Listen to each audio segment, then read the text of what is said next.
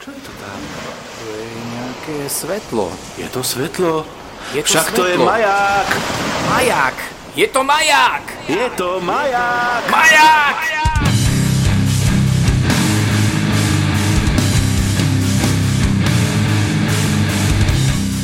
Zdravím všetkých poslucháčov pri počúvaní 32. dielu podcastu s názvom Maják. Je 3. novembra 2019 a po zase trošku dlhšej pauze sa vám hlási vodník Stupava A Ura 16. e, v dobrej nálade. Či? Bol to úprimný smiech.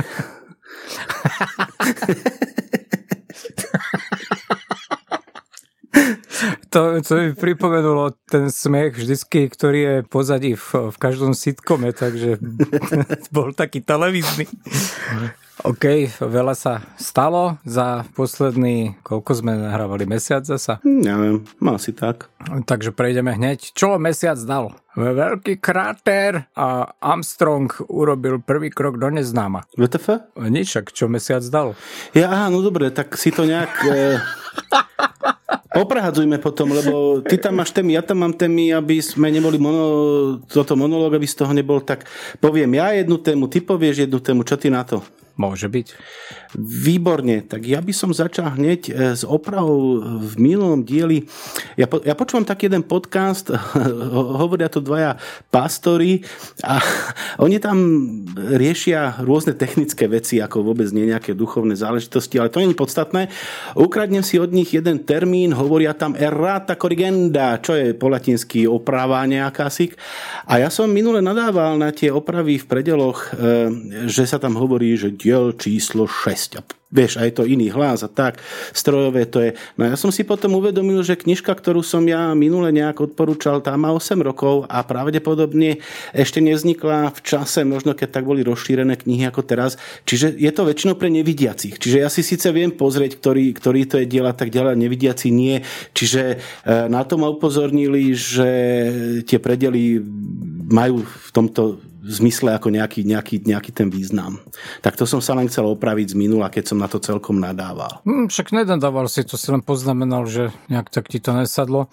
OK, keď sme pri tých korekciách a nejakých opravách, tak uh, ty si síce bol veľmi proti tomu, ale ja sa chcem vrátiť ešte k tomu Huawei Mate, čo sme rozoberali minulý Dobre. Eh, No, ako nie dlho, ako si to pochopil na začiatku, vyslovene v krátkosti, bolo to strašne frustrujúce, keď som zistil, že počas našho nahrávania akorát vyšlo milión videí na túto tému s tým, že ten Hu- Huawei Mate chodí. A chodí obdobne, ako si to povedal ty. Tá funkcionalita sa dá dosiahnuť tým, ako si hovoril ty, je tam nejaký čínsky obchod. Samozrejme, treba ísť podľa návodu, je to všetko v čínskych písmenách, ale proste výsledkom je, že ten telefón sa dá do, dostať do plne funkčného stavu. Otázka je len, že či sa dostane takýto model aj na náš trh, čo si osobne nemyslím. Všetko toto, čo som videl, bolo aplikované na modely, ktorý je uvedený na čínsky trh. Trošku blbé, Prepáč, len by som doplnil, možno nie každý počúval minulý diel, e, plno, plnohodnotný stav myslíš tým, že tam fungujú Google služby a tak ďalej, hej? On je plnohodnotne fu- Nemusíš funkčný, ale... že- Tak, hej. Kto nevie, o čom sa baví, nech si vypočuje minulý diel podcastu. okay. A hotovo. Na to sa bude trošku fixovať aj nejaká súťaž, ktorú by sme dneska asi vyhlasili, však áno. Jovan? Proste nemal som z toho dobrý pocit, že sa tu povedzme, že aj trošku nás, nás chval podpichujeme a ťaháme Ja som z toho kotlety. mal výborný pocit. akože áno, aj ja, ale niektorí posluchači to berú tak dosť vážne. O, niektorým sa to páči, od niektorých sme dostali akože čierny bod, len ma štvalo to, že sme boli v tom momente absolútne neaktuálni a rozprávali sme úplne do vetra, ale aj to sa stáva. My sme nejak vyslovene podcast, ktorý je cieľený na nejaké super vedomosti, sme tu pre zabavu, takže aspoň, aspoň niečo sme splnili. Doplnil by som ešte to, čo hovoríš. E, áno, je to pravda. E, hovorili sme o tom, či sa bude, nebude predávať, tak som zachytil, myslím, že predčerom správu, že Huawei e, telefóny prúdko, prúdko narástli, čo sa týka predajnosti v Ázii, v Číne a tak. Čiže e, predá sa to na ich veľkom trhu a hotovo. Áno, to voči tomu som vlastne nenamietal ani ten minulý diel na tom ich území, však ich, to je národ jednomiliardový, takže tam sa to určite predá. Išlo o to, že oni chceli zaplaviť týmto top modelom Európu a Ameriku a to sa im asi nepodarí. Vôbec tomu nerozumiem. Okay. Vôbec tomu okay. nerozumiem. Dobre. Ako taká sankcia alebo proste také embargo, že sa to dá takto krásne obísť a len to majú kvázi niekde akože mediálne zakázané. Neviem, nechcem to komentovať, nerozumiem tomu. To není sankcia. Dobre, spláchnime tú tému teda. Okay. Jasné. Dobre, tak idem ja. Uh, my sme nenatáčali uh, nejaký ten diel istú dobu, aj z toho, že, z toho dôvodu, že ja som nemohol. Lietal som po Slovensku, som bol trikrát v Prešove, teraz som bol v Prahe, lietam hore-dole, takže som trošku zanepráznený a po hotelovej wi cez notebook to nahrať, to nie je dobrý nápad kvôli tomu, že vodník má rád kvalitu a ja sa teda prispôsobím.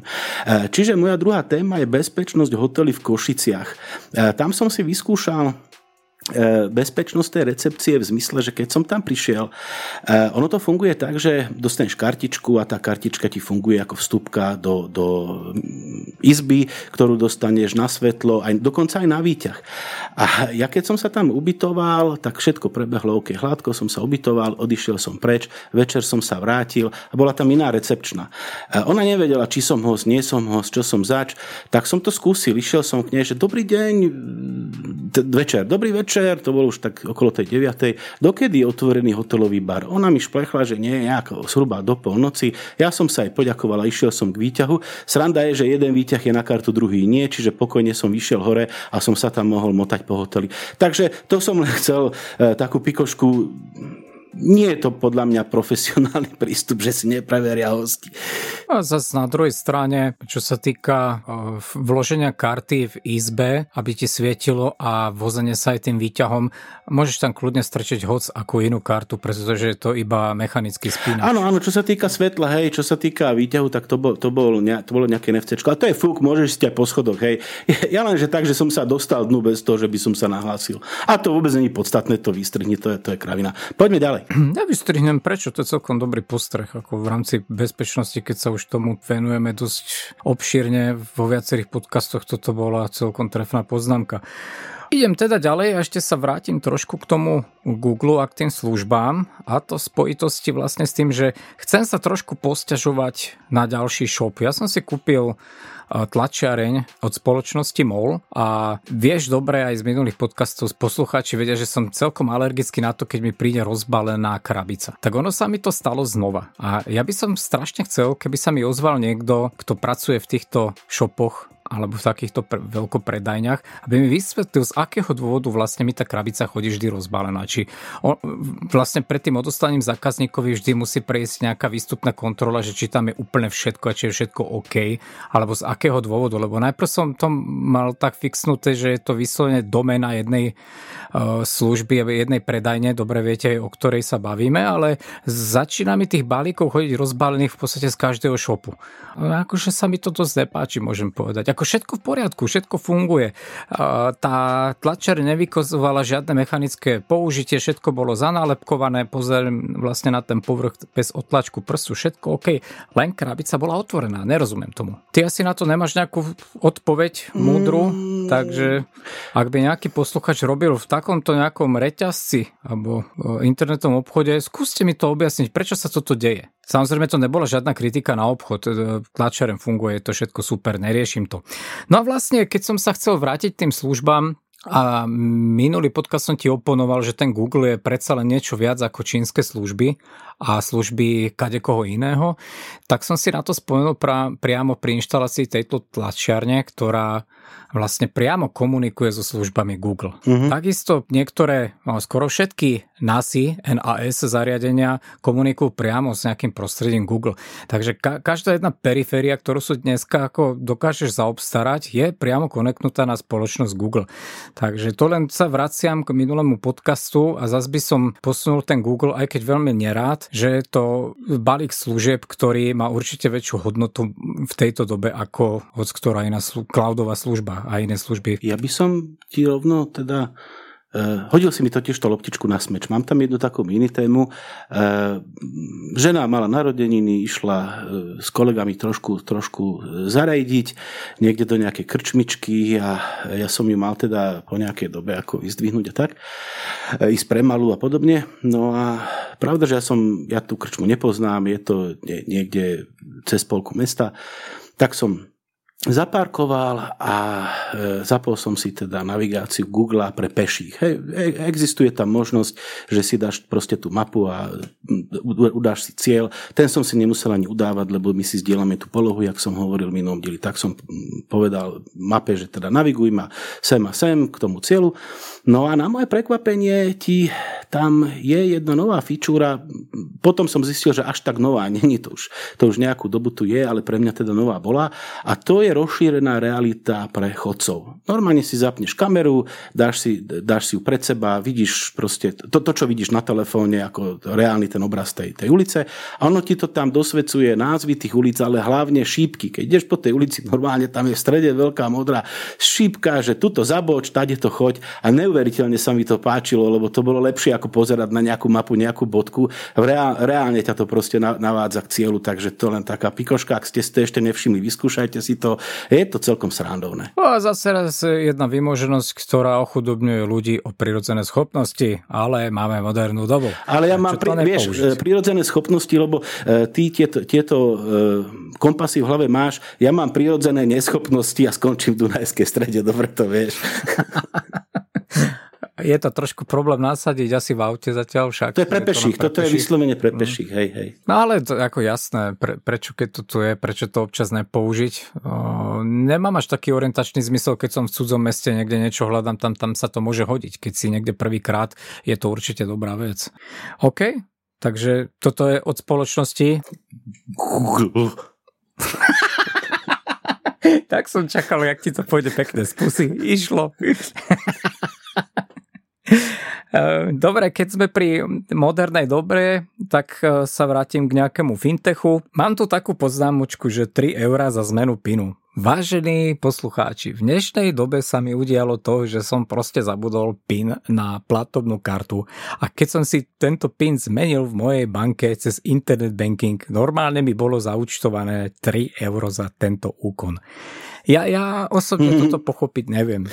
A... Ako za to, že nikto nič neurobí, že niečo urobí proste automat za teba, po, počítačová vec, proste ITčkárska záležitosť.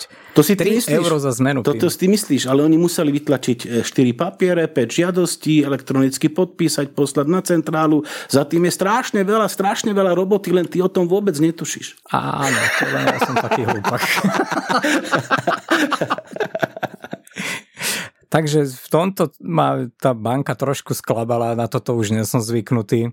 Samozrejme, u, no, toto by som, to som prehnane vyslovene odvážne nazval, že fintechová záležitosť, lebo nepatrí to zrovna tam, nebavíme sa o Revolut a podobným, podobných uh, aplikáciách, ale bol som ťažko vyvedený z miery. Proste 3 euro za zmačknutie tlačítka, to sú ťažké no, prachy. To je fantázia. Tak keď už o tom hovoríš, teraz to, čo mesiac dal, bude asi polku podcastu, asi, podľa všetko. E, ja e, sa tiež vrátim ešte k revolutu našej obľúbenej téme. A mám tam dve nejaké poznámky. Za prvé konkrétne poznámky, poznámky. E, keď som si pozeral nejakú analytiku, kde som čo minula tak, tak som si povedal, dokeľu bolo by strašne dobré k tej platbe napísať, že čo to vlastne bolo. Keďže reálne tam nemáš ako na cetlíku, hej, že si kúpil 3 masla a 6 rožkov. E, a potom som zistil, že čo tu nadávam, veď sa to dá. Stačí tam proste kliknúť, napísať tú poznámku. Takže toto to, to, to, to som blbia. Ale čo som sa chcel opýtať e, poslucháčov, tú tvoju otázku, ktorú si dal minule a ja, ja som ti na to odpovedal, že keď k tomu príde, ja, ja to skúsim a nešlo mi to, teda, alebo som nezistil. Chcel e, cez Revolut totiž to ja prakticky už teraz žijem. Všetko platím cez kartu, prakticky už iným spôsobom ani neplatím.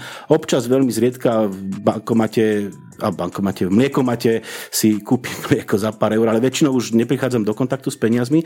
A takto som si povedal, že by bolo dobre platiť aj nejaké účty typu e, telefón a tak, tak som to chcel skúsiť.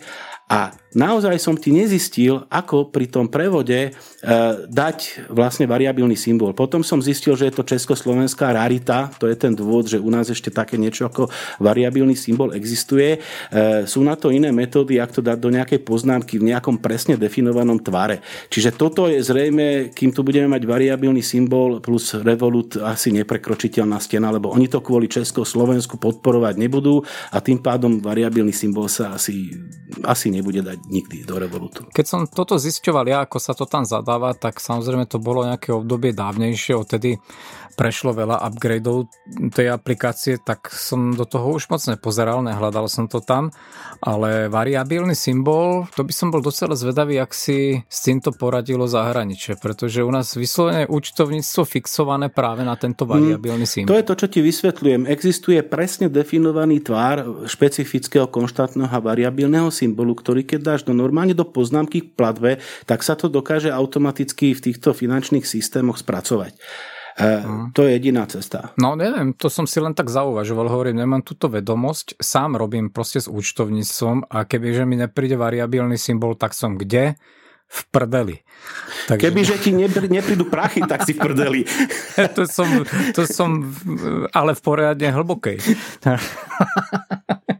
Hej, je to tak. Neviem, neviem ako to rieša. Vidíš, zas dobrý námet na ďalší podcast alebo prípadne nejaké samoštúdium, aby sme si rozšírili obzor. E, zaujímavé. Keďže tých finančných apiek mám viacej, tak túto záležitosť riešim práve cez tú druhú, na ktorú som sa stiažoval, čo sú vidri duchovia a berú si 3, 3 euro za výmenu pínu.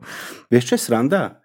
Že keď si nevedel pôvodný PIN, tak jak si, si dal nový? To si nerobil Nemusel cez... som vedieť pôvodný PIN. Normálne sa nahlásiš do internet bankingu, dáš si, že zmena PIN, ja, ja, teba ten hej, starý nechce. Hej, hej, hej. A potom som v podstate, vieš čo zistil? Že som, že som tlk, pretože som sa stále pokúšal vyberať e, zo slovenskej sporiteľne tie peniaze. A, a tam mi to stále vypisovalo, Aha. že mám zlý PIN. Aha.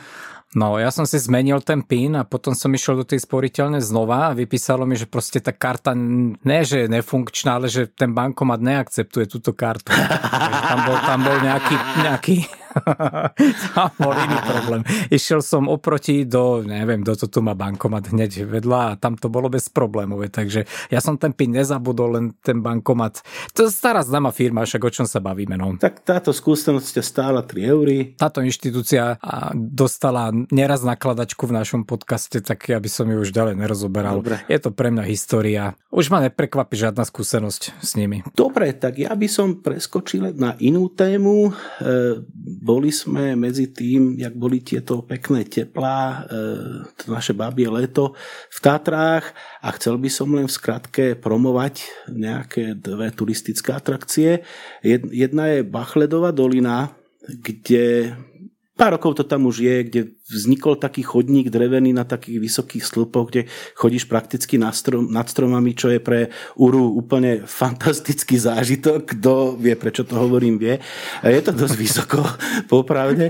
A potom je tam ešte jedna výhliadková väža 32 metrová, na ktorú keď točito vylezieš, tam sa dá ísť aj s kočikom, tak sa dá spustiť po takom tobogáne, to je taká rúra plechová úplne až dolu.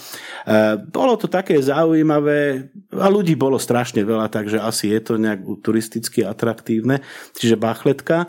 A druhú vec, čo chcem e, promovať, je Triklandia. O tom už kde kto asi počul, to je tam už dávnejšie. V podstate ide o také miestnosti, kde sú nakreslené e, po stenách rôzne výjavy, také rozprávkové, je to skorej pre deti. Oni k tomu majú ešte takú aplikáciu, ktorou to vlastne fotíš a je tam rozšírená realita, čiže keď je to nejaká niekde pod vodou, tak tam plávajú rybičky a draci sú tam a tak. Plus sú tam rôzne, rôzne také gravitačné miestnosti, kde keď vôjdeš, tak proste ťa to hádže doprava doľava, už len preto, jak je nakreslené čosi, kde si na stene a odrazu zistíš, že si nevieš udržať rovnováhu. Je to celkom zaujímavé a pre, pre deti je to podľa mňa fantastický zážitok. Takže Triklandia. Vážení poslucháči, Všetko, čo si v podcaste vypočujete, sú názory autorov alebo ich hostí. Máme právo na omyl a na druhej strane máte vy právo nás za to riadne skritizovať. Akýkoľvek nami odporúčaný postup realizujete výlučne na vlastné riziko.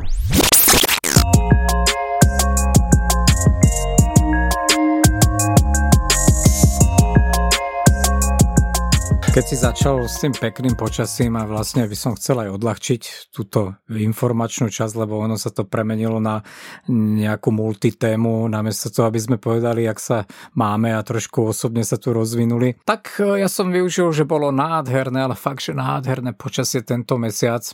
Dalo sa bicyklovať v krátkých rukávoch, tak som aj spravil. Išli sme so synom po dlhej pauze na bicykli. Po dlhej pauze vysvetlím, prečo môj syn je dosť veľký alergik. To znamená, že ak príde jar, tak e, neexistuje, že s ním na bicykli prejdem nejakú rovinu, kde sú polia. To je okamžite slzy, sopel a môžeme sa vrátiť domov, takže my sme takí dosť uh, handicapovaní v rámci tejto zábavy, takže na jeseň to už také zle nie, tak sme vyťahli bicykle na jeseň. No a aby sa pobavili aj naši posluchači, tak príjemné s užitočným a s neužitočným. Nádherný biking, perfektná krajina, proste jesene nádherná, farebná, ale čo vodničko zistil, že e, deti to je parádna vec, len strašne rýchlo rastú, takže môj syn vyrastol z úplne zo všetkých športových tričiek a zistil som, že na tomto bajku je poslednú sezónu. Čiže tým Nepoteší. chceš povedať, že na bazoši sa objaví bicykel? A určite áno, tento nie, tento, z ktorého vyrastol, tak ten e, vlastne podedí cerka, ale máme ešte jeden, práve ten pôjde na bazoš a ten moja cerka prerástla, takže na ňom ani ani nebola. Uh-huh. Tak sa nejak vyšvihla do výšky, že proste preskočila jednu veľkosť bicykla a mám hlavu v smútku, čo je dneska moderné a lákavé, to ťa skasnú, proste po dlhej dobe som pozeral ceny bicyklov, to je, to je des proste. To je des. A cez víkend bola nejaká krádež v zlatníctve, tak som sa nehal prudko motivovať. Ale stálo to za, to aj, za toto nepríjemné zistenie faktu počasie bolo krásne. Jedna vec, čo ma strašne prekvapila, že túto možnosť využilo okrem mňa, môjho syna a ešte som bral jeho spolužiaka a tak ďalej, tak využila asi celá Bratislava okolie a cítil som sa ako v nakupnom centre. To som bol proste na Karpatskom hrebení, kde cesta na ten hreben trvá x hodín Veľmi, za, veľmi zaujímavé bolo to, že tá populácia, ktorú si tam stretal, bola od športovcov, turistov až po dôchodcov. Mm-hmm. Dôchodcovia tam tvorili dosť veľkú časť tej, tej skupiny ľudí, ktorí boli na e-bajkoch. Jasne. E-bajkoch, kde cena začína niekde od 3,5 tisíca. Naša krajina je vymakaná, máme sa dobre, ľudia majú peniaze. Ľudia majú peniaze, každý druhý dôchodca má e-bike za 3,5. No, neviem, ebaj kúpiš aj za 800 eur dobrý, takže... Ja sa nebavím o tom zmrzlinárskom muziku, ktorý máš ty, bavím sa Nie? o horskom bicykli. No jasné, jasné, však o tom hovorím aj ja. A vyslovene, e, som tak po papuli, lebo tak pri jednej takí seniori išli na tom a hovorím, dobre, nejaká výnimka a keď sme prišli hore, tam, tam proste válali dôchodcovia na tých, na tých, to vyzeralo už ako motorka, tie MTBčka, také polozjazdové mašiny a fičali no, po tom lese. Ale to si nepočul Paráda. o tom, čo vlastne urobila vláda, nie však e, urobili šrotovne na elektrobicykle, odozdali staré Ukrajiny a favority a dostali elektrobicykle. O tom neviem. No a to som si teraz vymyslel. To. To no. sa nestane, samozrejme. Je, je, dostanú tak maximálne jeden dôchodok navyše, však vieš, ako to je. Nie, podľa mňa oni dostanú e, špeciálnu v rámci balíčka sociálneho to euro na Vianoce, no, tak, možno no. dve. Teraz je pred voľbami, mohli by aj tri. Ale fakt ma to prekvapilo. Jednak, že začínajú, začínajú mať veľký záujem o takýto šport, lebo fakt ich tam bolo veľa. Ako na ten prepočet, keď percentuálne by som zhrnul, koľko tam bolo ľudí nad tých 65, tak to, to kľudne tvorilo takých 20%. Mm-hmm. Fakt som bol milo prekvapený. No a zase milo som bol aj prekvapený, jak tie elektrobicykle idú. Fakt to, to, to ide. Apropo elektrobicykel, kolega sa ma pýtal, ako som si ho zabezpečil GPS-kom kvôli krádeži, tak som mu vysvetlil veľmi jednoducho, že to stačí e, takýto postup, úplne easy. Ideš na e, internet, univerzita Google, skočíš na nejaký eBay alebo AliExpress, proste to je jedno, dáš si vyhľadať, naťahujem to, naťahujem to, že aby som to trošku ešte natiahol. No, to je jednoduché. Dáš si vyhľadať také, že nálepky GPS. to je všetko. Nálepil som si tam nálepku, vieš, krásnu, že GPS, e, sled, uh-huh. tracking a, a hotovo. A tým som to zabezpečil. Keď si to ukradnú, aspoň nech sa započí. Presne tak. A tak ty máš taký zmrzlinársky bajk, to podľa mňa nie je nejaký záujem. Zas kecam, lebo keď je zase niekto na drogách, tak ti ukradne aj špagety z hrnce. No. no dobre, tak keď sme to tak odľahčili, tak by som to mal takú vážnejšiu tému. A my sme vážnejšiu. Nie vážna, ale je taká dosť dôležitá. My sme v nejakom podcaste nie v ďalekej minulosti rozprávali, jak si volal na tiesňovú linku však. Ja som na tiesňovú linku volal tiež. Bolo to asi tak 6 týždňov dozadu. Ono to bolo už v rámci, v, tom, v tej dobe, keď sme vydávali minulý podcast, len tam už na to nebol priestor, aby som reagoval. A ja som ti vtedy nejak rozprával, že nemám dobrý pocit z toho, jak ľudia reagujú na ulici a odpadneš, nikto si ťa nevšíma, prekročia ťa alebo ujdu. Ja som zažil presný opak. Ja som išiel v aute, Dostal som červenú, bol som proste v kolone a videl som, ako ide starý pán cez prechod a ak cez neho prešiel, tak ako padol na hubu. Ale vyslovene padol na hubu tým spôsobom, že nie, že prišlo mi zle. Ale Zložil čo, sa ale to bol, štok, no. E, to, to proste, áno, to bol tvrdý off. Tak hovorím, z auta nemôžem ako vystúpiť nič, ak tu zavadzam. E, jediné, čo môžem teraz urobiť, pokým nikto nič iné nespraví, že volám, hneď volám. No ale jak som chytil telefón, v momente tam pribehlo nejaké dievča a z druhej strany strany zaflekovala nejaká Octavia k tomu pánovi, to musel byť lekár, lebo ten sa tak pustil proste to, to Baywatch. To bol Baywatch, mm-hmm. hej? Akurát ten oranžový plavak uh, chýbal v ruke. Takže okamžitá záchrana. Ja som na tú tiesnovú linku volal, lebo Samozrejme som videl, že niekto nemá čas a tam sa o ňo starajú a niekto nemá telefon pri uchu, tak som volal. Na tej tiesňovej linke to by som ani moc nerozoberal, lebo najprv som bol nahnevaný, ako, ako ten dispečer alebo ten pracovník reagoval, pretože choďte tam a choďte za ním a ja už som bol samozrejme za križovatkou v pohybe, to sa mu nedalo vysvetliť, že ja sa tam neviem vrátiť. Hej, že som na takej križovatke, kde otočenie znamená 15 minút a tak ďalej. Potom som sa prestal hnevať, keď sa mi to v hlave rozložilo a otočil som to do pozície, že mne ako dispečerovi niekto volá a podáva mi takéto informácie, vieš. Takže z toho si nejako uceriť nejakú hodnovernú informáciu, no tiež by som asi váhal, že hneď poslať tam výjazd alebo nie, ale čo iné som mal robiť, rozumieš? Mm-hmm. Ja, ja som mu to nevedel ináč vysvetliť a volal som mu s tým, že som tú dávnu lokalitu poznal a viem, že ten výjazd je asi jeden kilometr ďaleko, mm-hmm. že tam majú základňu sanitky, Hej. tak aj keby sa tam len tak ten človek prešiel ke, keby proste tá sanitka bola voľná a nemali výjazd, že by sa tam len prišiel pozrieť, nič by ich to proste nestalo. Ten dispečer bol divný. Toto nechcem nejak rozoberať, lebo naozaj, keď sa otočím do tej pozície, že aby som bol dispečer, možno, že by som reagoval presne takisto. Čo som chcel iba vyzdvihnúť, to okamžitú pomoc tých dvoch ľudí a ďalší prichádzali potom na pomoc z, z okolia. Takže to som bol veľmi prekvapený a pozitívne prekvapený, lebo to som videl prvý raz po dlhej dobe, že by niekto takto promptne zareagoval. Super. Takže e, ľudská dobrota ešte úplne nevybrala na Slovensku. To je pozitívna správa. Minule som to vysvetloval, že nemám zlú mienku o tých ľuďoch, ktorí sa otočia a robia sa, že nič nevidia je, je to nejaký strach a tak ďalej, tí ľudia v samotnej podstate nemusia byť zlí, len možno nejaká osveta nastala, možno nastalo niečo také ako edukácia v tejto oblasti a ľudia sú odvážnejší. Mm-hmm. Takže to mám veľkú radosť, že dobre sa cítim v takej spoločnosti, keď viem, že príde mi zle a niekto sa o mňa postará a niekto ma nebude prekračovať a schovávať sa. Takže palec hore. Mm. Super. No čo ty? Vieš čo, ja som vystrielal témy, možno ešte jedna krátka téma, lebo e, my samozrejme nakupujeme blbiny na AliExpresse a ty si praktik, teba zaujímajú veci, aby fungovali, je jedno, že sú škaredé, ja som na tom naopak, pre mňa je dosť dôležitý dizajn a proste celkovo nech veci vyzerajú nejak pekne. A našiel som ti takú dvojeurovú srandu, som si objednal, ešte nedošla, ale, ale poviem a možno potom aj nejaké dojmy. Vzadu na, na kaktuse mám takú anténu, vieš, taký ten cicík, čo, čo trčí proste smerom hore. A mne sa páčia tie antény typu Shark, vieš, čo, čo na Bavorákoch zvykne bývať a takto na tých... No, plutva. Taká plutva, no. A uh-huh. to, to sa dá kúpiť proste za 2 eurá, znútra to je duté, to odmontuješ anténu, na, naskrutkuješ, tam je vnútri taký, taký drát, je tam nejaká cievka na to príjmanie, nalepíš to na to a proste Shark. Takže ja len tak, že objednávame koniny z internetu.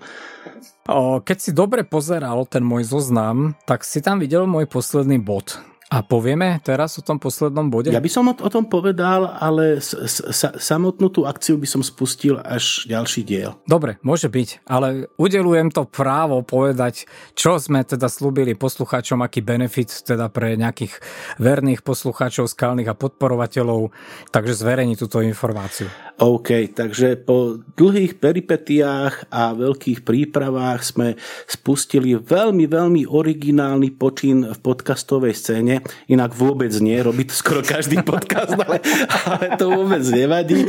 E, chceme, chceme sa poďakovať e, našim, našim donátorom, našim prispievateľom, ktorí podporujú podcast e, aj po finančnej stránke, niektorí tým, že nás zdieľajú na Facebooku a tak ďalej, plus aj nejakú súťaž. Vyrobili sme podľa môjho názoru unikátne a krásne Čakal som, že to trička, doplníš. Trička, tričečka z kvalitnej látky, také tie, e, samozrejme, krátky rukáv e, s logom vzadu e, a to, akým spôsobom vlastne spustíme e, celú tú akciu, to by som si nechal, to sa musíme trošku pripraviť. E, ja si osobne myslím, že tú prvú časť môžeme kľudne zverejniť, ako sme to poňali. My sme spomenuli, že Máme niečo pre donátorov, podporovateľov a skalných fanúšikov podcastu, takže my sme sa s Úrom rozhodli, že tú nejakú prvú várku, ktorú máme pripravenú, rozdáme medzi, medzi práve tých, ktorí nás behom roka najviac podporovali a ktorí vlastne s nami tvoria nejakú komunitu podcastu. Čo bude samozrejme nutné riešiť nejak v komunikácii s vami, čiže ja si to predstavujem teda nejako tak, že pozbierame teda tie mená, zverejníme len e, krstné meno a poprosíme potom daného poslucháča, nech nám pošle kontakt, kam by sme vlastne to tričko poslali a samozrejme aj požadovanú veľkosť. Nejaký obrazok je pripravený e, s veľkostnou tabulkou plus minus nejaký centíček, áno, lebo som to meral normálne krajčírským alebo nejakým iným pasmom. Takže obrazok bude zverejnený na, našo, na našej stránke, e, bude zverejnený v rámci šonovcu k tomuto dielu? Ja by som to, ja by som to nechal, ja by som to nechal na ten ďalší diel, to si musíme e, poriadne pripraviť, e, pozbierať e, mená, osloviť tých našich poslucháčov a tak ďalej. Bude to chcieť trošku organizačne proste riešiť, takže ja by som to nechal na ten ďalší diel. Toto, toto sme navnadili a e, spustíme to na ostro v ďalšom dieli. Beriem ťa za slovo, ale jedno sa dohodneme aspoň poslucháči, ktorí majú pocit, že sú práve v tom našom fanklube. Tí, o ktorých rozprávame, čekujte našu stránku, bude tam obrázok a bude tam aj obrázok s tými veľkosťami. A ostatné nejaké podrobnosti dohodne, dohodneme v rámci ďalšieho podcastu. Súhlasíš? Very good. Tak týmto pádom mne sa minuli všetky poznámky v rámci čo týždeň dal. Áno, a keďže e, čo týždeň dal trvalo trvalo, trvalo viac ako pol hodinu. Á, tak, uh, bol to čo, čo mesiac? No, presne, tak ja by som urobil to, že ja by som si svoju hlavnú tému urobil som si rešerš a naštudoval som si uh, tie srandy okolo elektronickej cigarety a tej epidémie a tých smrteľných prípadov a tak ďalej. Je to rozsiahla téma, ja by som ju teda tiež nechal na ďalší diel a preskočili by sme na tvoju tému. Tá tiež nejakú do, dobu bude trvať a potom je tam ešte jedna taká kratšia téma, takže to by som si teda nechal na potom.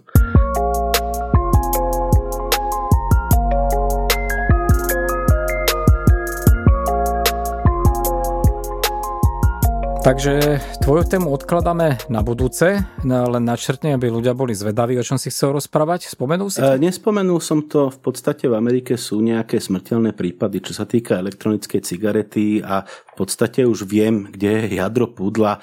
E, v podstate ľudia, od, odkedy vlastne vidia u mňa v rukách elektronickú cigaretu, tak rovno sa spýtajú, či sa s tým dá húriť tráva a celé to s týmto súvisí. To potom rozviniem na budúce. Takže prejdeme na moju tému, hej? Mm, super. Takže ja som si na dneska zvolil tému, v podstate to není ani moja téma, bude to reakcia na jedno video, ktoré som videl na YouTube. Je to video, ktoré bolo zverejnené na kanále Dejepis Inak. Ja som kanál Dejepis Inak e, propagoval už a vyzdvihoval v niektorom z minulých podcastov. A tentokrát nechcem povedať, že sa ma nejak ten diel alebo to video dotklo, ale viac menej som s tým videom nejak nesúhlasil, alebo minimálne minimálne z 80% toho obsahu, ktorý tam bol nejak natočený, som mal problém strebať. Čiže... Teraz budem klamať, ako sa presne to video volá, ja to možno dohľadám počas toho, ako sa o tom budeme rozprávať. Ako čítať Išlo rýchlejšie, oči... vidíš? Mám to tam ako, ako čítať link. rýchlejšie. Áno, máš lepšie poznámky ako ja. Myslím, že toto vôbec nie je dôležité. Poslucháč vie veľmi rýchlo vyhľadať tento kanál a nájsť tam to video. No a bol by som rád, keby to nebol nejaký môj príspevok alebo nejaký pohľad, ale keby sme vlastne diskutovali na tú tému, lebo medzi nami je jeden priepasný rozdiel, čo sa týka čítania. Keby len jeden priepasný uh, rozdiel. Ja čítam dobré veci, pekné veci, zaujímavé veci, náučné veci a ty číta somariny a bullshity. Môže byť, nehovorím, o, to, o tom sa nechcem nejak s tebou prieť. Ale áno, prísa so mnou, preto som to povedal. Ne, ne, skôr ide o to, že keď tu niečo odporúčam a propagujem, tak áno, tak ja sa snažím tu na pretlačať nejaký ten zábavný obsah, taký, čo zlepšuje náladu a ten obsah, ktorý nejak rozširuje obzor, ten není moc populárny, takže s tým by som tu asi moc nezabodoval, tak možno ani nevieš, čo všetko čítam. Ale súhlasí, že bude nejaká debata viac menej o tom. Ja som začal, že medzi nami sú nejaké rozdiely. Tie rozdiely by som chcel rozviesť potom, až keď poviem nejak zopár výhrad voči tomuto videu. Takže ako prvé slečna Sandra, ktorá je tvorcom tohto kanálu, upriamila pozornosť na nejaké stránky, ktoré dokážu alebo vyhodnocujú rýchlosť čítania. Spomenula tam, že ona v rámci týchto testov e, nadobudla teraz, ja neviem, či to 273 znakov alebo 273 slov za nejaký časový úsek, že to nadpriemerný výkon, ale bola veľmi smutná, keď zistila, že nejaký rekordman tam mal 1600 a tak ďalej. E, mňa zarazilo viac menej už len to, že čítať rýchlejšie, čítať na čas, čítať znaky, proste už od počiatku som to vnímal, že sme v nejakej olympijskej disciplíne čo sa míňa účinku a vlastne zmyslu čítania. Treba rýchlo čítať, upriamovala pozornosť, ako lepšie sa sústrediť na to čítanie, už či takými doplnkami, ak si vodiť prst nad textom a no, proste treba si pozrieť toto video. Myslíš si, že treba vedieť rýchlo čítať? Vnímam, ako sa na túto tému pozeráš.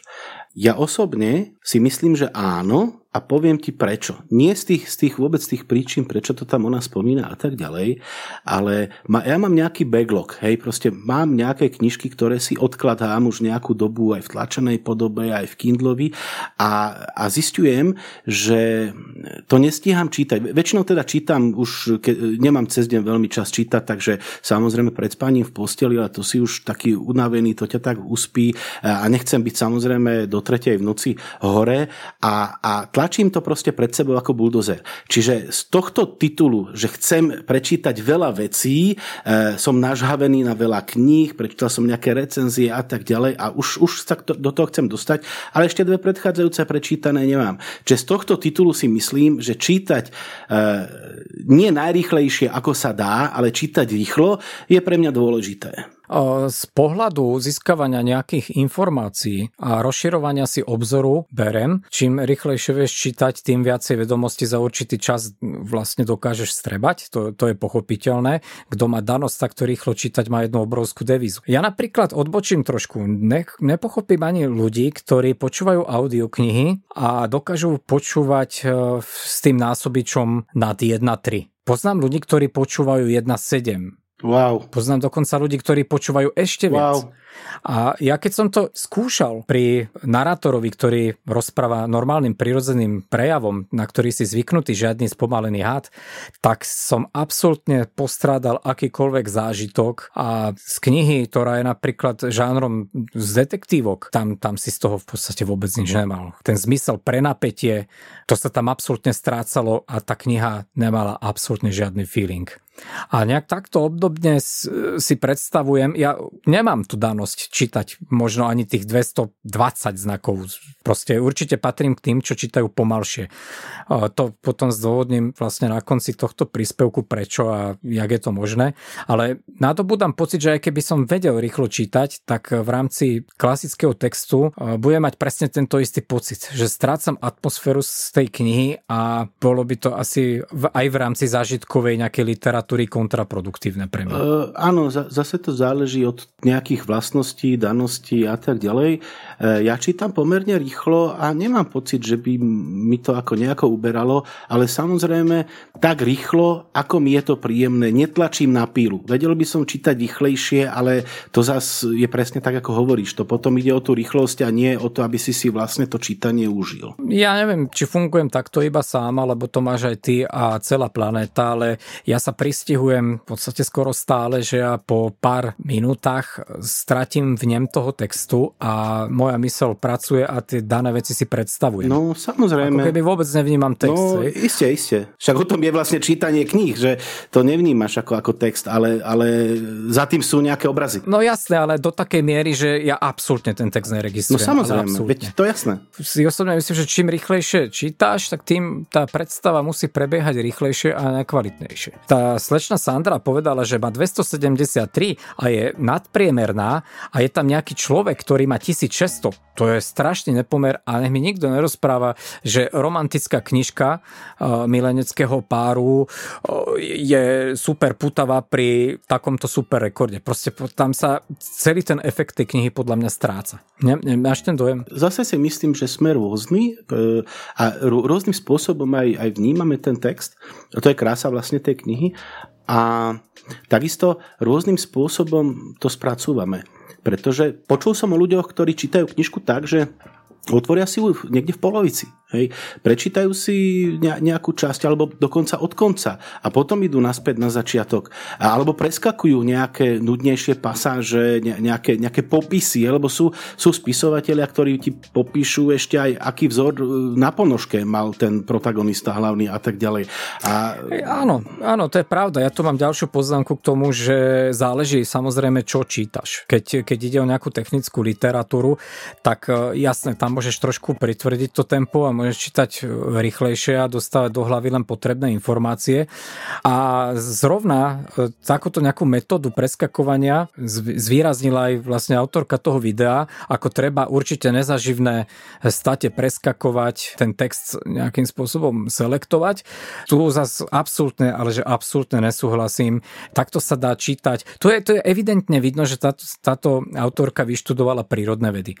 Ako náhle by niekto takto chcel čítať nejaký technický text, skripta, hoci čo, tak to je totálny neúspech. Tam proste musíš čítať od slova do slova. Každý jeden riadok je informácia. Takže ne, nedá sa to zovšeobecňovať, preskakujte, ale treba pozerať aj na to, čo čítaš. No. A ak je to technický text, tak žiaľ Bohu, to musíš ísť riadok poriadku. Takže tam som tvrdo s tým nesúhlasil, že preskakovať nejaké state. Áno, to sa dá možno v nejakej priblblej literatúre. Petera Lucia, hej, je to brožúra, ktorá je celá opisná. Keď začneš na prvej strane a končíš na poslednej, že vynecháš vlastne stránky medzi tým, tak ani, ani nezistíš, že prečítal si knižku. Áno, to záleží presne tak, ako hovoríš na forme tej knihy. E, neviem napríklad, jak sa volá ten žáner, som zabudol, e, ktorý je o tom, že je to v podstate, že ten príbeh samotný nie je podstatný a možno ani neexistuje a je to skôr opisná vec, ako keby si v tej krajine bol, hej, je, to, je to popísanie vlastne tej krajiny uh, a tak ďalej. Hej.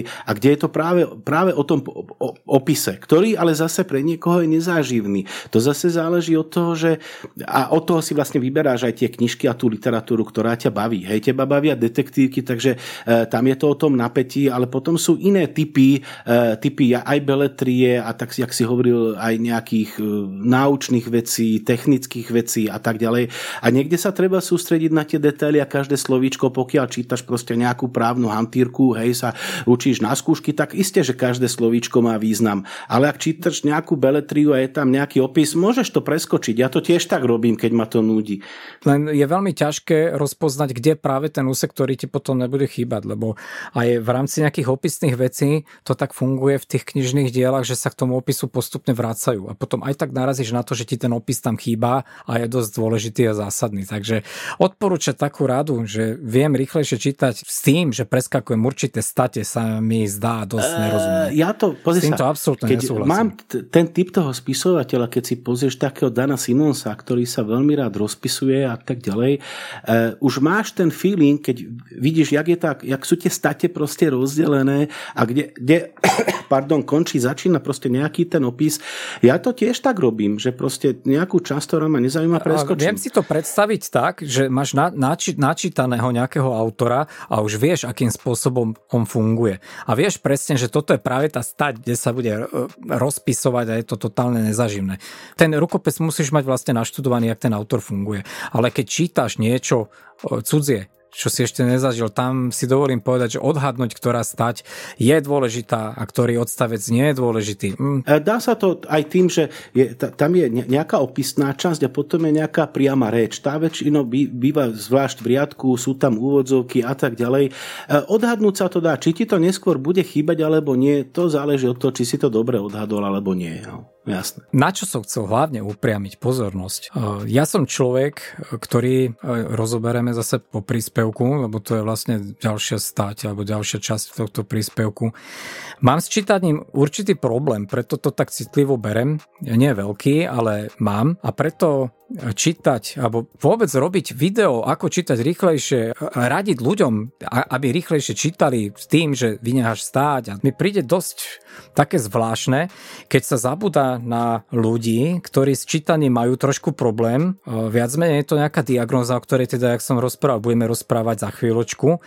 A hlavne chcem vypichnúť problém aj dnešných mladých ľudí, v podstate tých najmladších, ktorí sú na základnej škole. Je to dneska veľký problém ľudí, ľudia vedia čítať, e, vedia čítať rýchlo, ale žiaľ Bohu, dneska je tu fenomén taký, že oni nerozumejú obsahu.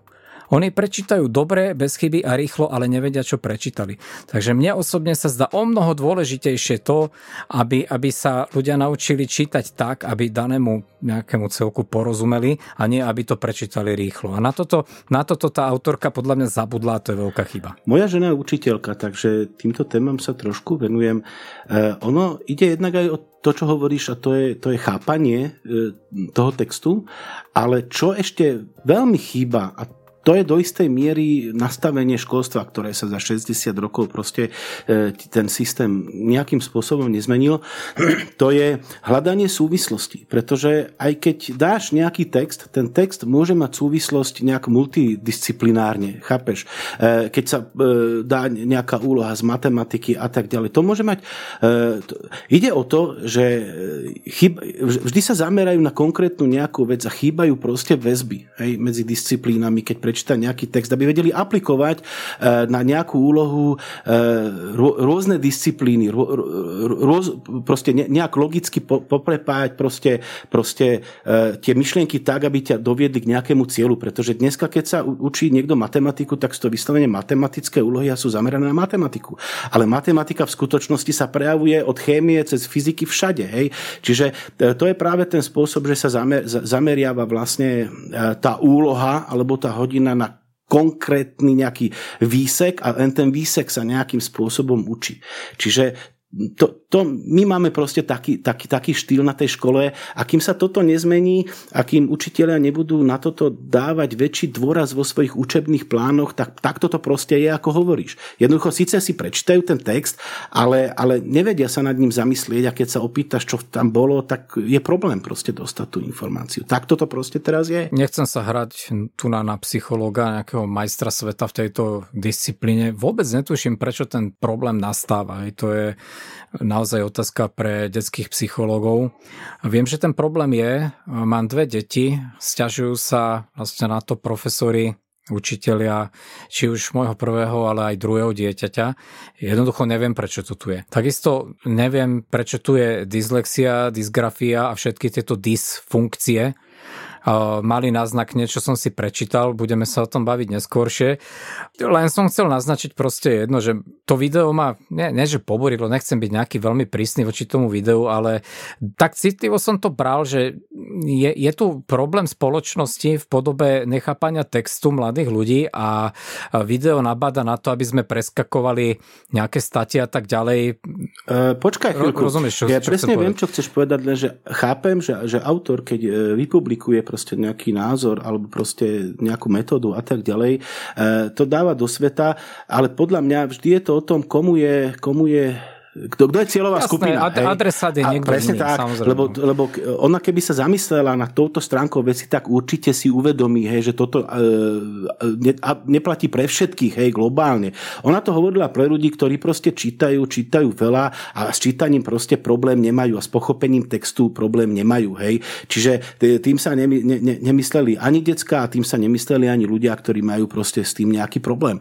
Takže zase by som až tak prísny nebol. No. Áno, jak si povedal, bolo to určené pre nejakú top vrstvu ľudí, ktorí majú naozaj vynimočné vlohy rýchlo čítať. Samozrejme, tam sa autorka zaoberala aj ďalšími aspektami, ako zlepšiť to čítanie. Nevždy na to máš náladu, niekedy si unavený. Jedno, čo ale mi tak udrelo zase do očí, bolo miesto, kde čítaš. A nespomenula jednu zásadnú vec. Ja keď vidím niekoho čítať, vrátane napríklad mojej manželky, mne je úplne zlé, keď vidím, že čítajú v polotme, v šere, alebo v podstate už skoro v tme. Za predpokladu, vec... za predpokladu že nemáš podsvietený Kindle, to len tak počiarov. Ale to som chcel spomenúť až na okay. Predbiehaš udalosti, áno, pokým nemáš podsvetený Kindle, ale všimol som si to nielen teda v rámci mojej rodiny, všimol som si to u veľmi veľa ľudí, ktorých som videl čítať knihu, že nejak podceňujú svet. Z hodov okolností, prepáč, ja som e, narazil asi pred mesiacom na nejakú štúdiu, ktorá ten starý, e, to, to, to porekadlo, ktoré sa hovorí, že nečítaj v zlom svetle, lebo si pokazíš oči, e, že to vôbec nie je pravda. Síce sa oči môžu viac unaviť, ale tým, že ich viac namáhaš, tak si ich viac aj trénuješ. Čiže e, hovoriť to, že ak si čítal veľa pri sviečkách, tak, tak za dva roky budeš mať dioptrie ako popolníky, to nie je úplne pravda. Čiže netvrdím, že je to správne čítať v zlom osvetlení. Určite nie. Spôsobuje to migrény, namáha to oko a tak ďalej, ale že, že by to e, fixne, tak jak sa to u nás tvrdilo doma, lebo mne to stále hovorili, e, ti dokatovalo proste zrak, tak to nie je úplne pravda. Nie som optik ani oftalmolog, neviem sa k tomu nejak adekvátne vyjadriť, ale logicky keď máš zlé, zlé svetlo aj v práci, máš zlé nasvietenú kanceláriu, máš proste problém. Áno, áno, domov, áno červené oči a gangorák, ja súhlasím. Není to proste zo srandy tak, že sú to nejaké hygienické normy, ktoré ti určujú, no, jasne, koľko jasne. lumenov máš mať na pracovnom stole, takže to sú nejaké ja, zásady. Ešte, prepač, na pracovnom stole lumenov nemám, ale mám lumenov okolo seba v kancelárii, takže... Dobre, premeňme to na nejaké luxy, vieme, o čom sa bavíme. Každopádne si myslím, že čítať pri normálnom svetle je asi normálnejšie ako v nejakom pološere. No jasne, jasne. Dať si nejakú lampu pred knihu, to ťa nestojí nič a predpokladám, že tie oči si šetríš. No, určite, určite. Nemá asi toľko no. zrak. A v mojom okolí hovorím, je to podceňovaná vec. Vidím ľudí, ktorí, ktorí čítajú v pološere. Mm-hmm. Čo je zle? No ale ona to tiež tak v tom videu hovorila, nie? Že nečítaj, mám kúte. Svetlo som tam nejak e, nevidoval. Ale to prostredie, čo hovorí, že... Prostredie áno, prostrediu sa venovala, to je pravda. Ale zrovna tá svetelnosť tá mi tam nejak vypadla. Možno som to nejak prehliadol, potom sa ospravedlňujem, ale mám taký dojem, že o svetle sme sa tam nebavili. Mm-hmm. Jedna vec ešte, ktorá mi tam tak celkom zabrnela v uchu, odporúčala, aby sme si slova nevyslovovali pri čítaní. Teraz e, neviem, či to myslela tak, že len ti na prázdno chodí huba, jazyk, bez toho, že by si vyslovoval tie slova, ale zase človek, ktorý má nejaký problém, nejaký handicap, pre toho je to vlastne pomocka, ako si ten obsah zafixovať. Veľmi veľa ľudí funguje tak, že nemá grafickú, ale audio pamäť. A toto je práve ten prostriedok na to, aby, aby si ten obsah zafixoval. Isté, to si špecifický prípad, ale uh, ja tiež poznám ľudí, ktorí proste čítajú, takže pomaly vidím, jakým, jakým chodí ten jazyk. To, to vtedy, keď, asi keď čítaš menej, lebo to je to, čo si povedal, ty keď sa zahlbíš do tej knihy a prestávaš vnímať ten text, alebo ja som na tom aspoň tak, tak ja si tie slova idú e, samé, proste ja, ja si ich e, v hlave nejakým spôsobom nehovorím, to proste čítam o toho rýchlejšie, aby som si teraz to čítal ako, ako text, ja keby som to čítal ako text. To proste za dve minúty sa stratí a to ide proste samé. Ale zase to asi záleží od človeka k človeku. Toto sa podľa mňa týka ľudí, ktorí čítajú menej, ja si myslím.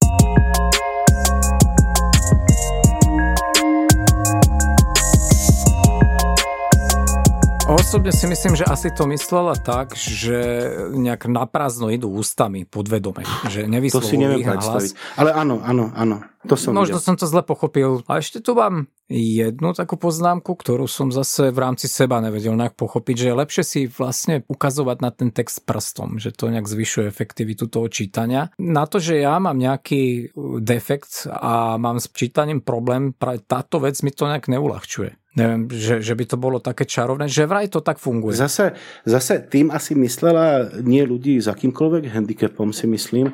A ja si vôbec neviem predstaviť, že by som proste ťahal po... po jednak no, lebo by si li... zababral li... Nie, tá ruka by mi proste lietala a za chvíľu by som mal proste ruku ako Pepek námorník. To proste si neviem predstaviť. Slečna Sandra to odporúčala, že vraj je to bomba nápad, no preto som to tu spomenul. Nie, to je konina. Aj mne to prišlo také zvláštne, ale vravela, že vraj to funguje. Vyskúšaj. Uh, možno to funguje na to, že si prečítaš o pár uh, znakov viac, čo, že to možno funguje na rýchlosť toho textu. Ale veď sme sa zhodli na tom, že nemusíme tlačiť na pílu a čítať tak, ako ti je pohodlné. Hej?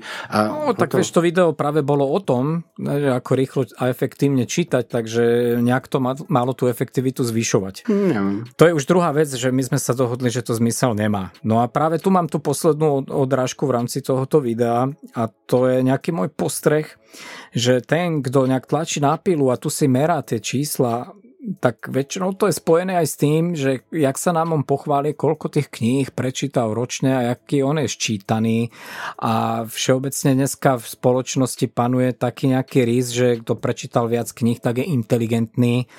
Takže nie je problém v mojom okolí vidieť ľudí, ktorí majú nabúchané v tablete 11 tisíc kníh a tvária sa jak šalamúnová prdel, však áno. Uh, neviem, na koho narážaš, ja mám veľa kníh. uh, tak mám ich aj ja v čítačke, neprečítal som ich, ale môžem sa tváriť ako šalamúnová prdel. uh, dve veci čítanie ako také, ako fenomén, hej, alebo proste nejaký spoločenský zvyk, ten je dosť v úzadí, čo sa týka, keď to porovnáš pred 20 rokmi. To, to určite, hej, nahradili to rôzne iné príjmy obsahu, sám si povedal, audioknihy, videá a tak ďalej.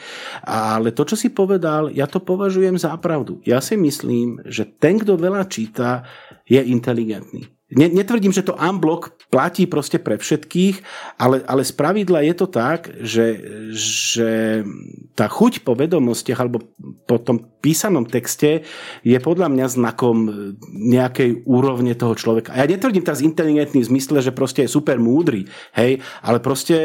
To si asi prestrelil, nie, inteligentný to je niečo iné, v každom prípade má nejaký všeobecný prehľad a je možno vzdelaný podľa druhu kníh, lebo keď prečítam 11 tisíc detektívok, určite to zo mňa nejakého mudrca neurobí. Tak som to nemyslel, a... ale, ale proste nie si, nie, nie si tupoň, nie si sprostý, rozumieš? Jak to mám no, povedať? keď prečítam 11 tisíc detektívok, myslíš, že to nejak pohne s môjim intelektom? Uh, nemyslím teraz IQ ako také.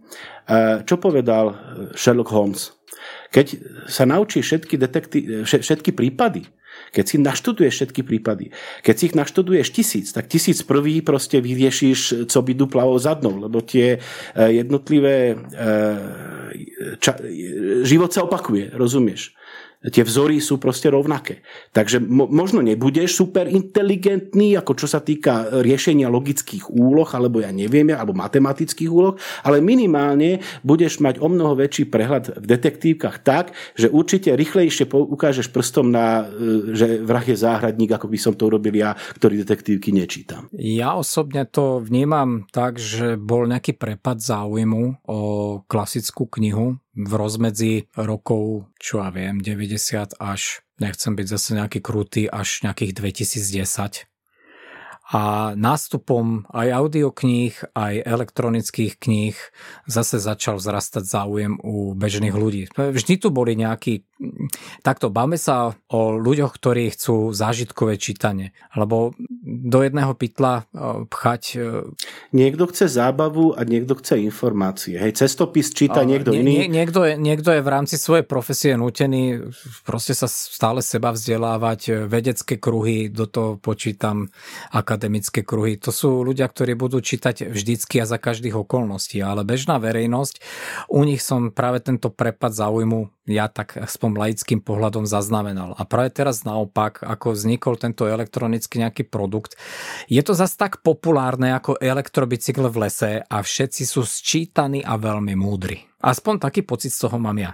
Ne, nesledujem predajnosti knih, takže neviem ti na toto reagovať.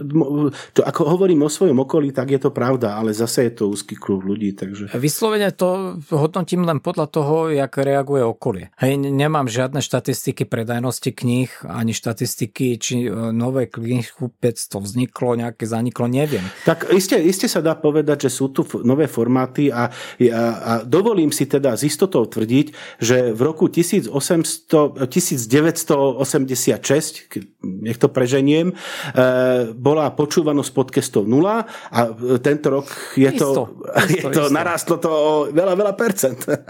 Eh, chcel som vyslovene to nadviazať len na to, že dneska je celkom moderné sa nejak zviditeľňovať tým, že áno, čítam a áno, toľko to knih som prečítal a dávam to do súvisu práve s, s tou rýchlosťou čítania a s, tým pra, s tou pravou podstatou čítania. A tým ti je jasné, čo si myslím o rýchlosti čítania. A myslím, že aj posluchačom je to úplne jasné. Môj postoj je jednoznačný. Podľa mňa čítať treba, či už kvôli osobnému rozvoju, či už kvôli nejakému odľahčeniu dennému, nejaká zábava a treba čítať tak, aby si z toho hlavne ty niečo mal, aby to čítanie bolo pre teba čo najviac efektívne. Na druhej strane určite platí, berem ako vzor, ako etalon seba, samozrejme, čo iné, že e, ako náhle si neprečítal dve knihy ročne, ale proste čítaš nejak, nejak pravidelne, alebo proste kniha proste je tvoj kamarát, tak tá rýchlosť čítania sa ti proste nejakým prirodzeným spôsobom sama zvyšuje. Hej? To je prirodzené. Samozrejme, to, je, to máš ako vo fitness centre. No. Čím viac čítaš, tak e, tým, tým ti to ide lepšie aspoň zdravému človeku určite áno. To berem, to určite áno. Ale toho rekordmana by som to chcel počuť, ako to číta nahlas. To by som bol celkom za, ako zvedavý. E, pozeral som nejaký Hej. starý záznam zo Silvestra, ešte komunistického pra, pra, pra, pra, pra starého a tam bol súťaž medzi, bola súťaž medzi práve medzi dvoma, dvoma takýmito expertami. Jeden, jeden strašne rýchlo písal na stroji, neviem koľko to bolo znakov, ale proste tam ťukali a gulomet a druhý to, to čítal do, do mikrofónu. A tá huba mu išla ty vole tak, jak keby si počúval podcast, ktorý na, nastavíš na rýchlosť 3,5 alebo 4. Proste neuveriteľne rýchlo to čítal. Strašne, strašne rýchlo. Áno, sú takí ľudia, nehovorím, ale nie sme takí všetci a to je asi aj dobre. OK, toto, túto stať by som nejak uzavrel jedna vec je ale jasná. Ja som vychvaloval kanál Dejepis inak, to stále platí, to je jeden úžasný kanál, akurát, že proste práve s týmto videom som mal trošku problém a to z jedného a prozaického dôvodu a môžeme vlastne začať tú druhú časť, ktorú som už avizoval a to je práve to, že ja som dyslektik. A práve preto dosť citlivo... Dysgrafik, no, nič, dobré. Hit, dá fuk.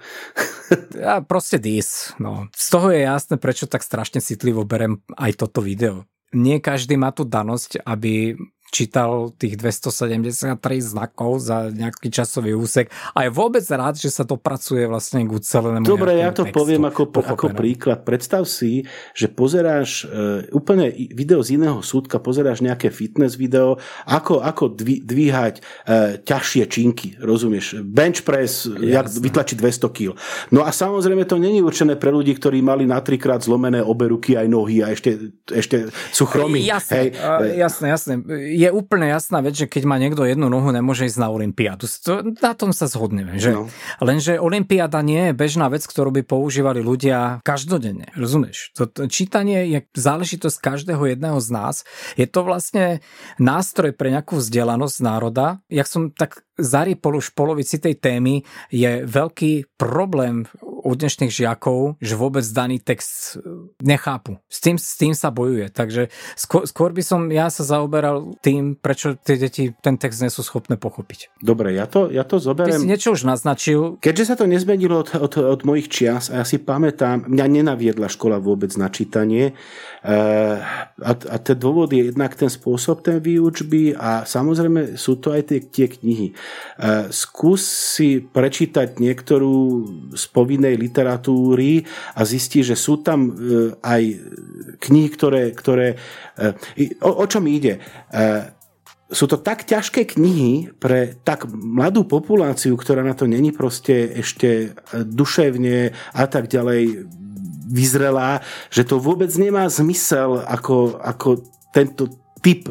Netvrdím, že to platí unblock pre všetky, ale proste to sú väčšinou sú to knihy, ktoré, ktoré sú určené skôr pre dospelých. A teraz dať to, dať to v piatom ročníku ako povinné čítanie, to je proste faul. Tak to je jedna z tých e, vecí, prečo daný text nepochopia, že ich nudia a nesústredia sa na nich. No, to je to e, číslo jedna, prečo človek nepochopí text. Stáva sa to aj u ľudí, ktorí vedia dobre čítať. Jednoznačne, keď ich daný text nebaví, tak mechanicky čítajú, čítajú a tak ich strašne nebaví, že sa myslú ocitnú pri mori na dovolenke, rozumieš? To je bežná vec, ale problém je, že tieto deti to nepochopia na tretíkrát, na štvrtýkrát, na piatýkrát. Oni nepochopia ani to, čo ich baví. To je ten základný problém, ale to, to, na túto debatu to by sme si mohli prizvať asi nejakého pedagóga, ktorý priamo s tým prichádza nejak do styku.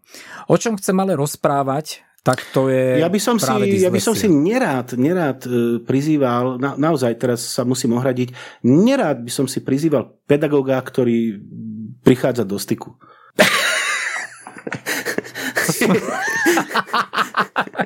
Podľa toho, do akého vieš, možno by si zmenil názor. A pedagogičku... Áno, učiteľky ma vždy brali, to je jasné.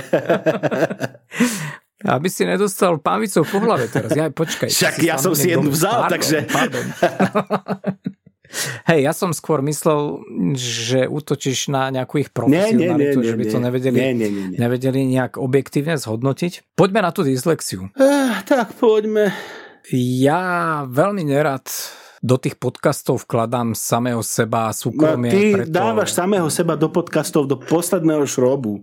Myslel som tak nejak, že, že odhalujem súkromie nejak veľmi, áno, povie sa, koľko máš detí a tak ďalej, to je verejná informácia, ale doteraz sme sa nejak nebavili nejak vyslovene veľmi súkromne a strážime si to súkromie. Ja nie, ja som pekný dobré, a múdry a bohatý a ja, vôbec mi nevadí, že o tom ľudia vedia.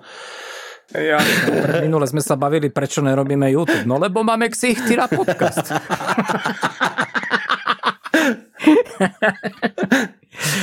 A v tomto, v tomto som sa rozhodol spraviť jednu výnimku a poviem niečo zo svojho detstva a poviem um, nejaké moje zážitky a, a moje indikovanie vlastne dyslexie. Poviem to z jedného dôvodu, viem, že doba sa zmenila, dneska k tomu je úplne iný prístup, ako sa tieto udalosti diali v minulosti a jaký bol na to náhľad, v podstate na to náhľad nebol žiaden. A mám eh, dve deti, ako som povedal, a zrovna tieto dni sa trápime s dcerou, kedy na nej badáme dosť veľké nejaké eh, známky toho, že zrejme smeruje k nejakej obdobnej diagnoze, ako mám ja. Takže toto, toto je jeden z tých bodov, prečo som sa rozhodol tak viac za, za, zabrdnúť do súkromia a povedať nejaké zážitky s touto dysfunkciou. Je to kvázi nejaká osveta, ako by rodičia mali zareagovať na horšie čítanie svojho dieťaťa, keďže vieme, že dneska školstvo funguje všeliako a pedagógovia sú všeliakí. Nechcem veľmi kritizovať, ale že obohu je to tak. A poďme na to. Ja som ročník 77, to znamená, že vtedy, keď sa začalo čítať nejakej Kedy sa začína nahlas čítať v škole? Wow, to je dobrá otázka, ale myslím, že to je veľmi, veľmi skoro. Však na, na začiatku, keď čítanka už sa dáva do ruky, tak už sa číta, nie? On, ono to teraz vidím v podstate na mojej cére, že prvý ročník prešla úplne v poriadku, tam sa tie deti začínajú oboznamovať s tými jednotlivými písmenami, začnú to hláskovať, e, slabikovať, za, začnú to dávať do nejakých ucelených slov a vied.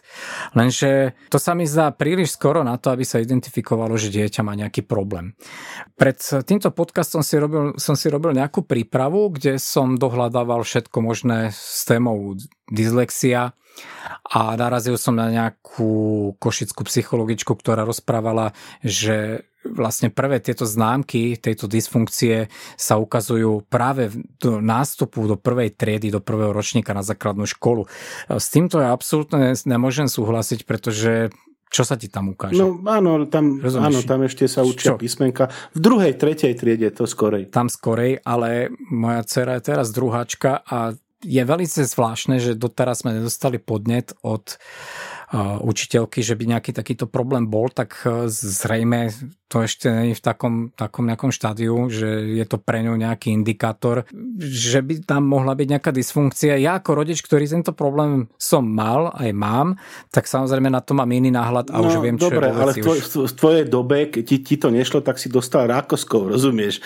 Práve o tom sa stážim rozprávať, že vtedy, keď e, ja som musel začať čítať nahlas, už neviem, či to bola tretia trieda, to bolo tabu. Nič také sa nepozdalo. Neexistovala žiadna dyslexia, dys dysgrafia, dyskalkuália, dys, dys, dys, eh, ešte, ešte tých dysfunkcií viacej, to o tom sa nevedelo alebo respektíve v našej krajine to bol cudzí pojem. Takže eh, nejak som sa prepracoval na druhý stupeň eh, s tým, že tam sa vlastne vymieňajú učiteľi, ako je zvykom. Dostal som slovenčinárku, išiel ten proces odznova, to som, hovorím, to som bol piatak, to má koľko človek rokov, keď je piatak? 14? 13 rokov? 13. 13, 14. Tak to Asi 11 rokov, ne? No a viac menej sa to odvíjalo tak, že Samozrejme tie povinné čítania, každý žak bol vyzvaný, čítaj teraz tie odstavec, potom druhý žak čítal odstavec a ja keďže som s tým mal problém, tak som tam hapkal, menil slovo za slovo, proste som čítal tak, že to nedávalo žiadny ucelený význam. Pani profesorka to vyhodnotila ako nejakú úzkosť a hambu sa prezentovať pred kolektívom, takže celé to padlo nejak tak dostratená tým, že tým, že mi nechcela robiť zlé, tak ona ma nevyzývala na to čítanie. A vlastne tým, že ma nevyzývala k tomu čítaniu, už tento problém sa nevedel dať nejak na povrch a identifikovať a tým pádom sa neriešil. Bol tu jeden jediný indikátor, kedy už sa nejak prichádzalo na to, že niečo není OK. Moju mamu si zavolala mat- matematikárka a vravela jej, že pani Vodníková, že tu je niečo v neporiadku. Váš syn má z tejto písomky jednotku, z tejto má peťku.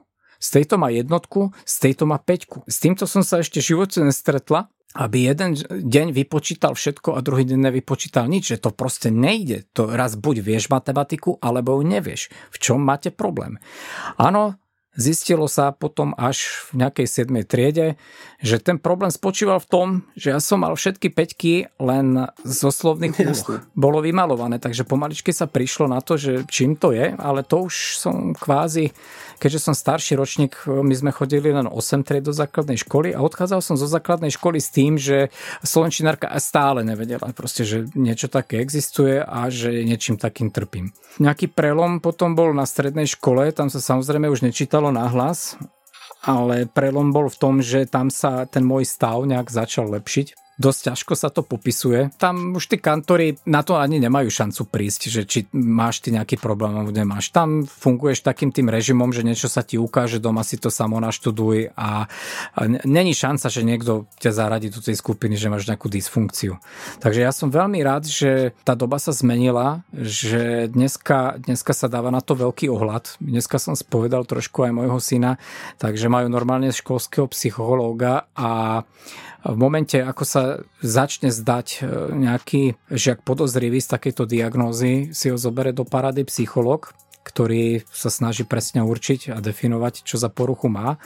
A sú títo žiaci, ťažko povedať, či sú zvýhodňovaní, nazývajú ich, že sú integrovaní. Dobre, nerozumiem tomu významu, že sú integrovaní do nejakej skupiny separátnej, alebo prečo ich takto nazývajú. Majú buď individuálny študijný plán, alebo separátny prístup toho učiteľa. Separátny prístup nejaký, keď je písomka, tak e, hlavne z matematiky, že to tak majú, je skupina A, B a potom je pre skupinu integrovaných je C, ktorí majú tam nejakú úľavu niečo obdobné, že sa deje aj na Slovenčine, kedy nepíšu klasický diktát, ale majú nejaký test formou doplňovania, že chýbajú tam nejaké okienka. Takže doba sa pohľa, som veľmi rád, že deti sa nemusia trápiť takým spôsobom, ako som sa viac menej trápil ja. Jedna vec, prečo som sa trápil, je samozrejme tá, že e, dostaneš od kolektívu dosť veľký náklad. Keď proste čítaš jak e, degeš, tak e, decka sú zlé a dajú ti to tvrdo pocítiť, takže to som celkom vďačný aj tej pani učiteľ škôlke, že ma nejak netýrala ďalej a jednoducho som bol vyčlenený z tej skupiny, ktorá by musela čítať na hlas. Ale čo bol ten základný problém, tak e, to bol ten prospechový, že ja som bol viac menej veľmi dobrý žiak a napriek tomu som si jednu tú známku z matematiky pokazil, čo som musel robiť aj príjmačky na strednú školu kvôli tomu a len kvôli slovným úlohám. Takže e, tam sa celý ten môj organizmus vlastne pretváral na študenta, ktorému sa veľmi dobre vyvinula audiopamäť a bol akokoľvek neschopný sa učiť z textu. Takže osobne som zažíval dosť veľkú komplikáciu a čo je najhoršie, že ty si to neuvedomuješ. Ty, ne, ty, ty nevieš, s tým žiješ od narodenia, ty nevieš, že tam je problém. To Presne jasné. tak, ty, ty, ty vieš, že nejaký problém je, nerozumieš tomu, máš sa za blázna, že proste niečo ti nejde, nevieš to vysvetliť, nevieš, ako to funguje, ale proste potrebuješ fungovať, tak funguješ tak, ako sa dá. Tak to bolo aj v mojom prípade, že vyslovene sa mi vyncibrila geniálna audiopamäť a takto som dokázal prejsť až na strednú základnú školu. Ty máš nejaké skúsenosti s ľuďmi, ktorí majú dyslexiu? S, s inými poruchami mám, pretože sám jednu mám, e, s dyslexiou nie.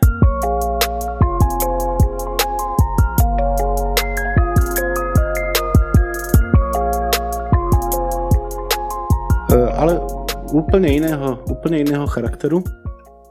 A tiež som o tom nevedel donedávna. Ako naozaj som sa to dozvedel až keď som bol teraz dospelý. Takže plne chápem to, čo hovorí, že s tým vlastne žiješ od narodenia a v podstate vieš, že niečo není v poriadku, ale nevieš vlastne čo.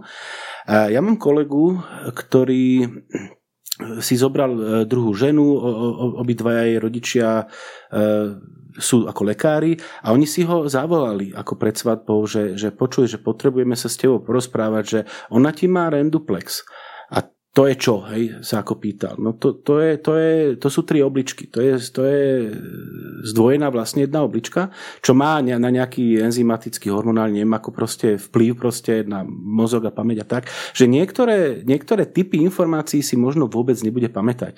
No ja som mal obdobne presne toto. Sú, sú také informácie, a preto aj hovorím o tom, o tom nezmysle orientačnom, sú isté typy informácií, ktoré nie som si schopný normálne zapamätať. Poviem príklad, nikdy som nevedel rozvrh hodiny. Ja som to vždy musel mať napísané na papieri. Aj keď to bolo na konci roka a každý už vedel, že v stredu po obede je matematika.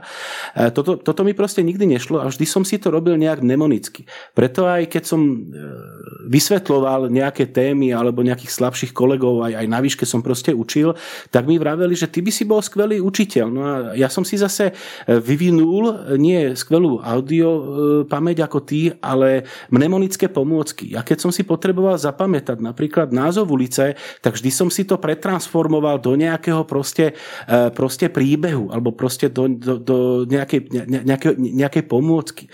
Ja poviem úplne taký jednoduchý príklad. E, som niekde zachytil tento príklad a sa mi páči.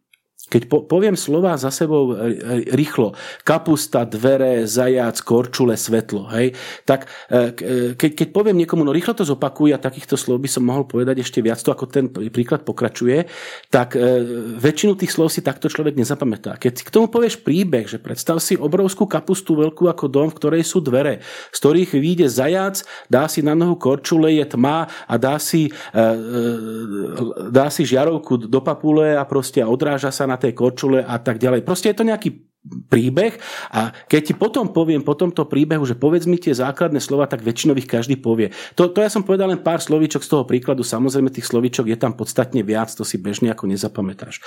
A takto som si ja v hlave vždy, e, keď počujem nejaké meno, e, ja s menami mám problém, tak si k tomu vždy dám proste nejakú, nejakú pomôcku, nejak obklukov sa viem dostať tej informácii. Ale keď sa ma rovno opýtaš, e, ja mám zavolať napríklad nejakému kolegovi, hej, z práce a mal by som naťukať proste do telefónu len meno, tak to mám problém. Ale vždy, vždy si viem povedať, že aha, ten a ten kolega mi, ja neviem, pozval ma na obed. Ja si to tak fixnem proste v hlave a už takouto obhlukou sa vlastne k tej informácii dostanem.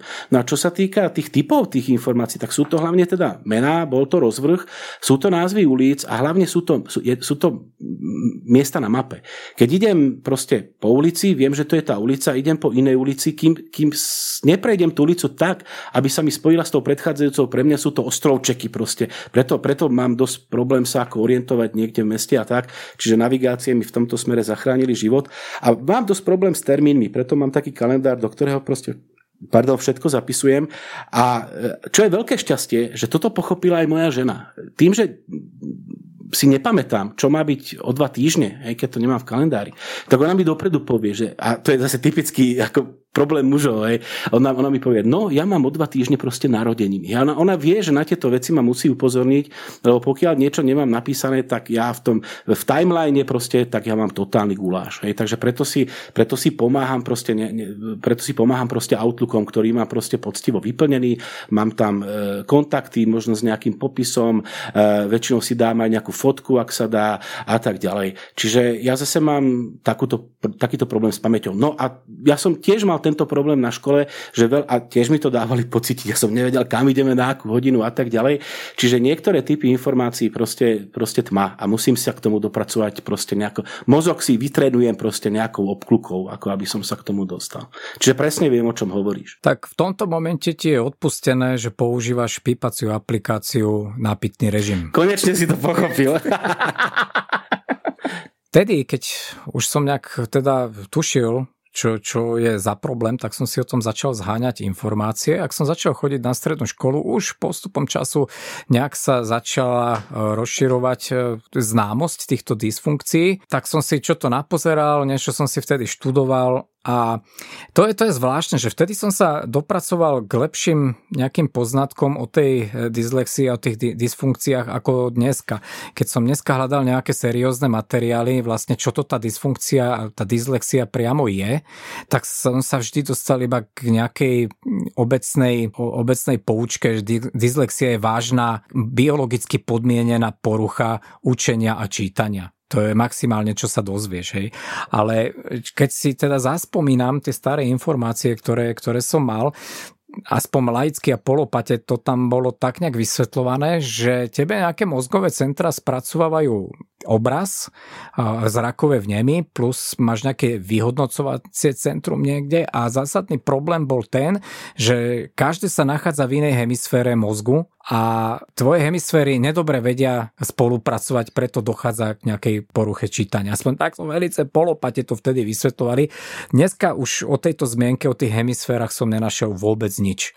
Našiel som nejaké vysvetlenia na kanál YouTube, samozrejme v angličtine, že za túto diagnózu samozrejme môžu nejaké mozgové centra, nejaká komunikácia medzi nimi, ale vtedy práve na tie hemisféry dávali uh, tú, tú vážnosť. Uh, podľa mňa ale vývoj ide dopredu.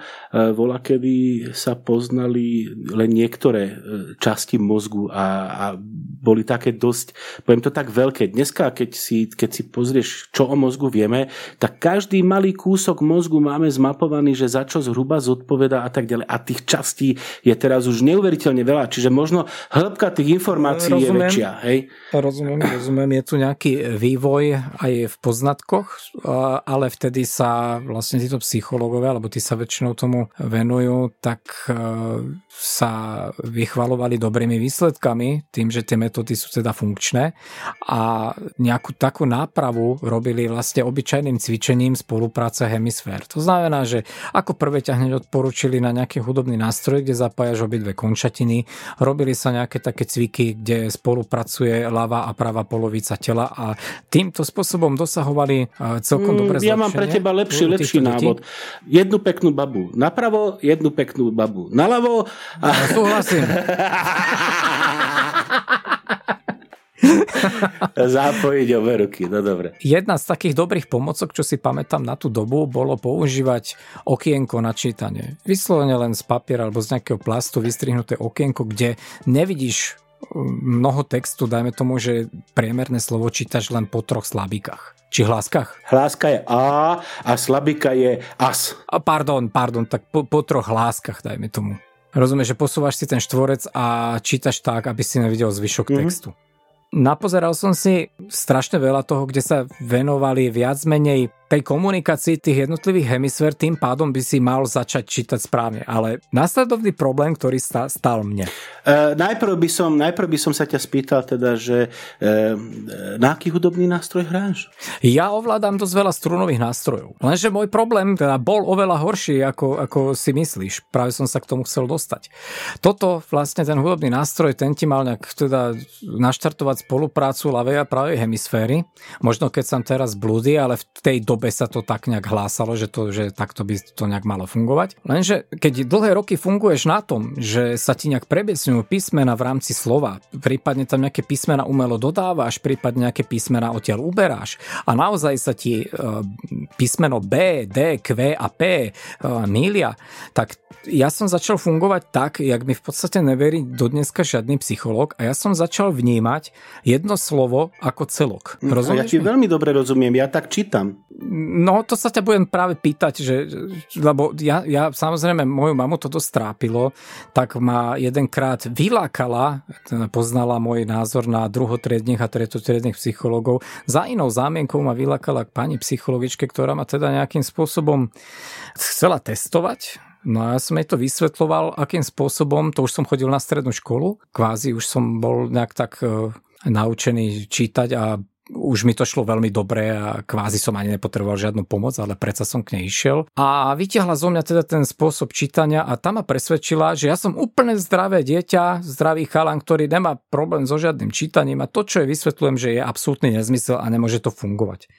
Tak ja som vtedy spravil jednu vec. Ja som chytil takú jednu stránku a štyrky tam mala na stole a štyrku. Postavil som si to proti oknu a ja som jej ten text prečítal najprv normálne, potom som stránku otočil, tak aby bola na ruby, prečítal som mu tak, potom som mu prehodil dolu hlavou, prečítal som mu tak a ešte som to pretočil štvrtýkrát. Podal som jej tú stránku a potom som sa jej spýtal, a jak mi vysvetlíte toto? Po 15-20 sekundách sme sa rozlúčili. Vieš, to je, to je jak som spomenul, keď je niekto druhotriedny psychológ a nemá záujem, tam asi išlo, bolo aj podstatné to, že tá pani mala dosť veľa rokov a tie metódy mala už asi tvrdo zaužívané, nebola schopná prijať nejakú takú myšlienku, že by existoval ešte v ľudskom druhu nejaký človek, ktorý by mal nejakú anomáliu, ktorá by bola nezlučiteľná s chápaním, jej chápaním samozrejme, takže tam sme sa akurát rozlúčili a každý sme si šli svojou, svojou cestou. Pochopil si presne, chápem chápem, čo chceš povedať. Takto opačne by som to neprečítal, ale podľa mňa aj väčšina ľudí, z hodov okolností zase na Facebooku predčerom som videl nejak, nejak, nejaký, nejaký text, kde boli poprehadzované úplne písmená hore-dole a len prvé písmeno a posledné e, bolo na správnom mieste a veľmi ľahko sa ten text dal prečítať. Ani si si neuvedomil, že je to na hovno, kým si, kým si neprečítal komentár. Pardon, v rámci, v rámci tohoto podcastu bude mať dve také ukážky, kde je ten text nejak zmršený nejakým spôsobom. Toto, toto mi poslala jedna naša verná poslucháčka, ktorá od nás má mimochodom tiež tričko. Jedna forma toho textu je taká, že to ešte prečítam ale podľa mňa veľmi dobrá diagnostika je práve ten druhý obrázok, ktorý zverejníme samozrejme na stránke, kde ja už to neprečítam. Teraz by som prešiel vlastne na tú diagnostiku, ktorú som si našiel v dnešnom dni, v rámci dnešného dňa ako prípravu a vôbec sa nejak neviem zaradiť v, v, vlastne v rámci tejto identifikácie. Ja by som nevyšiel z tohoto vyšetrenia alebo diagnostiky ako dyslektik. Práve sa veľmi čudujem a po zhrnutí vlastne týchto vecí budem pokračovať v tom, jak som obracal no, tie listy a jak čítaš Predpokladám, ty, že, že, je to, že je to tým, že tak, tak jak u mňa, tak ty si si takisto, naš, lebo ty, ty tiež čítaš čítaš, čítaš veľa, trápiš ten mozog a našiel si si proste inú cestu. Našiel si si barličku. E, mozog je neuveriteľne tvárny a prispôsobivý orgán. Adaptabilný. E, adaptabilný. Ja som videl e, pokus, kde dali človeku okuliare a prehodili mu svet na ruby, hore nohami. Po troch dňoch to videl normálne. Zase mu tie okuliare dali dolu, zase sa mu... No nemal okuliare s tými zrkadlami a normálne videl všetko hore nohami. A tri dni trvalo, než mozog pochopil a sa proste prispôsobil. Takže áno, o to ide. Je to nezvyklé, veľa ľudí mi nechce veriť, že proste takto môžem fungovať. No a v rámci tejto prípravy som našiel iba jedno, ale veľmi dobré video. Bol to nejaký americký psycholog v rámci nejakej školy a testoval tam na túto dysfunkciu chlapca, neviem odhadnúť vek, ale 9 rokov mohol mať asi. O, link môžeme dať do popisu zase do, do nášho šovnocu. No a veľmi ma to zarazilo, pretože jeden z prvých testov bol test, či chlapec vie rímovať. Proste dal mu nejaké slovo, on mal na to vymysleť rím. Babka, taška, kvapka, rozumieme sa. E, vôbec sa ne, nebolo také... tie slova, ale rozumieme sa. Proste narýchlo som povedal nejaké slova. Podstatou je, že on tvrdil, že kto trpí takouto dysfunkciou nemôže vedieť rímovať slova. No a ty vieš? Ja som nikdy s týmto problém nemal. Napríklad. Ale z tomu sa dostaneme, lebo on si tak trošku nakakal do úst. Môžem to povedať aj hneď. Ten chlapec vedel rímovať, vedel narábať s textom, vedel po ňom opakovať, všetko vedel, akurát čítať nevedel, takže tomu psychologovi to v tom videu nejak evidentne nevyšlo. Napríklad e, dal mu nejaké slovo a povedal, že vyznač mi v tomto slove, kde je ičko, ako samohlásky, dajme tomu. Podľa jeho teórie a podľa aj teórie iných, ako som sa dočítal, ako tento dyslektik by si nemal mať šancu označiť samohlásky v texte alebo čokoľvek v tom texte nevieš identifikovať. Ďalej, čo sa mi páčili, tie testy boli napríklad také, že mal, jak si hovoril ty, že boli tam obrázky, kohút, domček, stromček a mal to v nejakom gride a on vlastne na čas, potreboval ho znervozniť, preto sa to robí na čas, mu dal čítať, aby prečítal celú a štvorku tých symbolov. To bol jeden test. Zatiaľ sme ešte nečítali. Ďalší test bol taký, že mu dal farby. Tiež v nejakom gride a mal na čas rozprávať farby. Celú A4. Potom už začalo samotné nejaké písanie. Ešte mu začal rozkladať slova. Napríklad, že vraj dyslektici by nemali vedieť, keď ti poviem, že polno a hospodársky, tak on by teoreticky nemal vedieť z toho spraviť slovo polnohospodársky. Nerozumiem tomuto, prečo by to tak malo fungovať. Zase je to tak, že hovoríme o nejakej jednej diagnóze, ale podľa mňa je to súhrn mnohých e, problémov. Je to možné, že to bol univerzálny Proste, test na tieto Rozumieš, pretože to nie, nie je jedna diagnóza a aj ten problém môže byť viac hlboký, menej hlboký, e, mo, niečo vie viac, niečo menej. Nie je to proste áno, nie, to som tým chcel povedať. Dyslexia, nie dyslexia. No. Jasné, ale čo som bol taký prekvapený, že ten test obsahoval, ja neviem, koľko tam bolo, 20 úkonov, dajme tomu, teraz som to tak naznačil iba zo pár tých, tých príkladov, ktoré malo toto dieťa riešiť.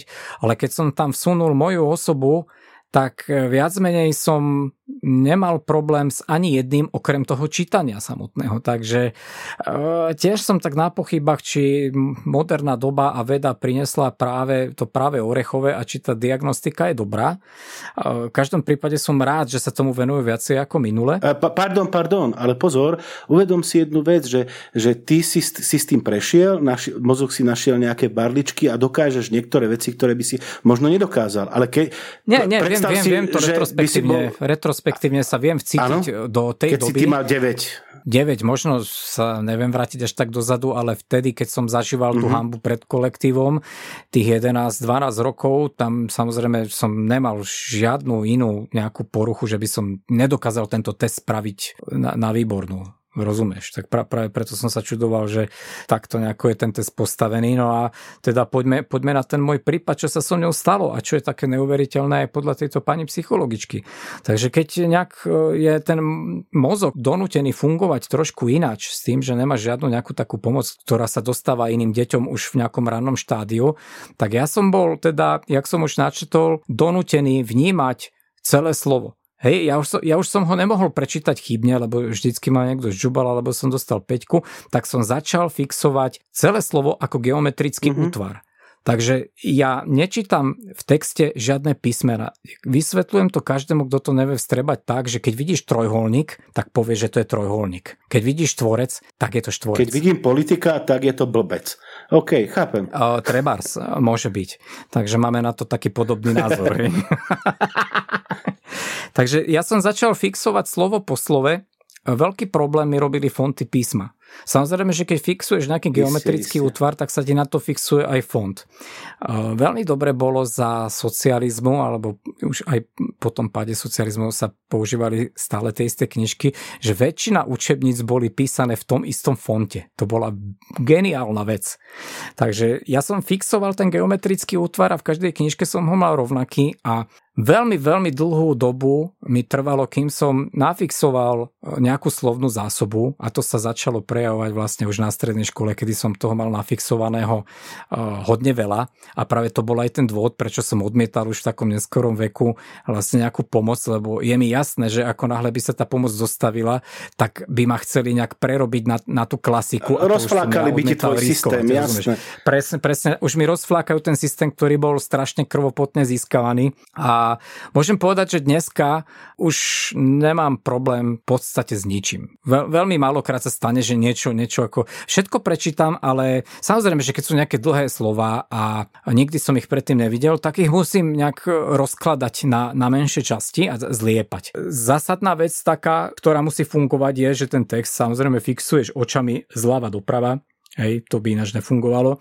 Takže tam, tam tú zvyklosť mám ako každý iný, ale nemám problém proste otáčať text ktorýmkoľvek e, smerom a ktorýmkoľvek spôsobom. Trojholník ostane trojholník, aj keď ho no, otočíš. No, ja som to nakoniec teda pochopil.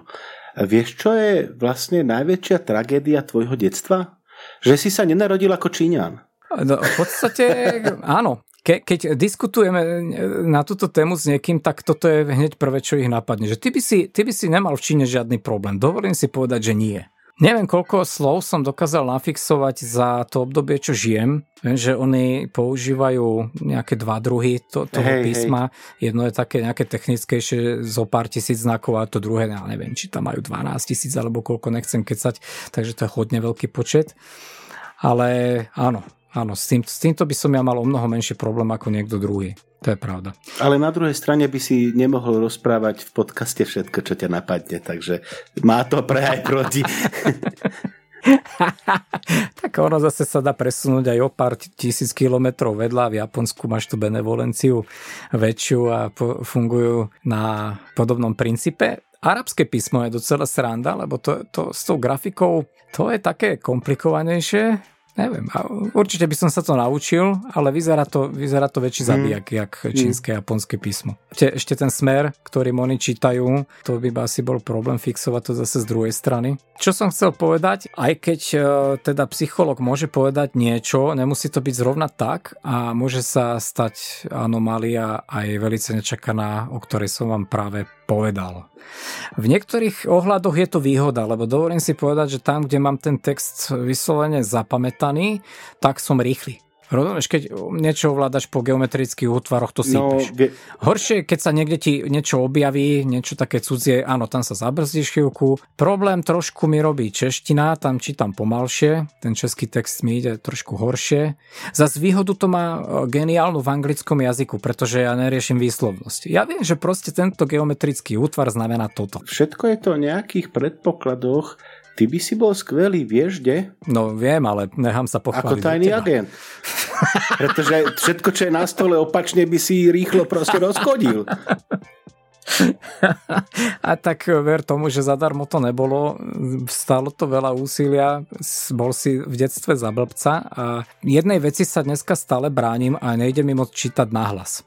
Hej, že už keď do toho musím dávať hlas, už sa mi to robí zle, tak preto odmietam aj niečo čítať na hlas, to zarežem a poviem, že ja si to prečítam v súkromí a potom sa k tomu vyjadrím, nebudem čítať nič na hlas, to mi robí problém. Ale som veľmi rád, že po takej umornej ceste Dneska čítam a bavím sa knižkami, čo v minulosti bol problém. Z, z týchto z rozumných dôvodov samozrejme musíš uznať, že ma tie knihy odjak živa nebavili a postupne som sa k ním prepracovával a obľúbil som si ich až v ja, Ale ja viem prečo. Aby si mohol ukazovať prstom, že aha, koľko má prečítaných knih, jak som inteligentný. Áno, áno, presne tak. Som inteligentný dys- dyslektik, pozri, koľko knih mám v čítačke. A to ešte netušíte, že tam je asi 6 tisíc v maďarčine. ktoré mám samozrejme od človeka, ktorý maďarsky vie, že panúra. Nem tu dom. No, Nem tu dom. Tu dom. Tu dom, tam dom, niekedy vila. Takže tak. Tým sa som chcel iba trošku načrtnúť, aký, aký problém môže vystať. Už je úplne jasné všetkým poslucháčom, prečo som celkom tak, nie že nepríjemne, ale tak kvázi rozhorčene sa pozastavil nad tým videom, ktoré spravila slečna Ale Sandra. na druhej strane si uvedom, že si divný patron, asi jediný chrubák e, v Československu, ktorý takto funguje. Že... Ja by som chcel vedieť informáciu, koľko nás takto na svete je. je, je to, do, bola by to pre mňa dosť zaujímavá informácia. Ešte zaujímavejšia informácia by bola pre mňa, či sa nejaký psycholog si to vôbec stretol, alebo či to dokázali odhaliť u niekoho a identifikovať. To by bola tiež sranda. Vieš čo, podľa mňa možno sa ti ozve niekto, lebo na tebe urobia doktoráta ročníkové práce. A už sa to nedá podľa mňa, lebo už som za tie roky sa dostal k tomu, že viem identifikovať aj písmena. Aha, aha. A to hlavne vtedy, keď je to nezmysel. Uh-huh. To je podľa mňa jeden z ďalších ukazovateľov, ako odhaliť dyslektika, že najprv ti dám prečítať zmyselné slova a potom ti dám úplne nezmysly a prečítaj mi. To som do určitej doby vôbec nevedel. Čiže z- zápis e, z posledného zasadnutia úradu vlády. E, napríklad. Hej, to, to by podľa mňa dyslektik lúskal veľmi ťažko. Ale rozumieš, čo Áno, chcem jasne. povedať. Hej, dyslektik neprečíta. Ja som sa v dnešnom štádiu už dopracoval k tomu, že ako dekodujem už aj toto, dostávam sa na tú písmenovú úroveň, ale pred, čo ja viem, 10-15 rokmi by som nezmysel neprečítal. Schválne ja ti teraz do Telegramu pošlem tie Á, test dva, naživo, to sa mi ľúbi. Áno, tu urobíme to také zaujímavšie. To, že chceme nejakú osvetu šíriť, to je jasné, prečo to tu teraz rozoberáme. Mohli by sme aj povedať pre prípadných eventuálnych rodičov alebo už rodičov, ktorých deti v dohľadnej dobe nastúpia na základnú školu, ako pomôcť takýmto deťom, alebo všeobecne akoby spoločnosť. A jak identifikovať tie problémy deťom. a tak, teda musím sa pochváliť, moja dcera povedala havo. A havo? A myslela tým sa? Nie, samozrejme, že to bol len Jaot. no, vieš čo, ja, ja ten článok, článok asi nenájdem. Hľadaj, hľadaj, chcem to, chcem to vyskúšať, daj sem. Hovorím, jedno, jedno som bez problémov vlastne zdekodil, ale to druhé už som nedal. Vyskúšam sa, vyskúšam sa. Možno som dysgrafik, dyslektik a ešte o tom ani neviem. No už to mám. A ešte k tomu bolo napísané, že bežný človek v podstate ani nezistí, že išlo o nejaké výpadky písmen. No máš ich tam obidva, tak si prečítaj. A to hore sú nejaké, nejaké len čísla. Táto správa slúži som ti dva obrázky. toho, jak úžasné veci e, ale to, to sú nahradené číslami písmenka. Tak. Áno. Mysl dokáže ohromujúci tam, tam je ten základ no? taký, že poslal som ti dva. A ten spodný, ten druhý... Ten prečítaš aj ty. Ten eh, bez problémov prečítam, pretože není tak rozhádzaný a furt mi tu no, ten geometrický obraz nie je to úplne tak, pretože ten druhý, ktorý hovoríš, je taký, že prvé posledné písmeno sú na mieste sú poprehádzané písmena. To, to, podľa mňa toto prečíta na prvý pohľad každý. Toto nie je problém. A ten prvý, tam sú vymenené... Uh, písmenka za čísla. Tak, je, a to ja mám si aj... myslím presný opak. Presný opak. Ja neviem, ja ten prvý rozkodiť neviem. Ja. To neprečítam. Mám aj ja problém. To musím rozmýšľať e, v kontexte ostatných slov, že aké slovo sa tam hodí. Ten druhý bez problému. Ten, no, tam je ten, pre mňa, pre mňa ja, no. tam je ten geometrický útvar Rovnaký. zmršený, ale nie to natoľko, aby som nedokázal z toho vyťahnuť to slovo, ktoré tam no, má a toho to hovorím, že ten druhý, ten podľa mňa prečíta každý bez problémov, okamžite. A ten prvý musím trošku rozmýšľať, jaké slovo sa tam hodí a retrospektívne ho tam hodiť. Ale že by som to prečítal celé celé, tak to asi nie.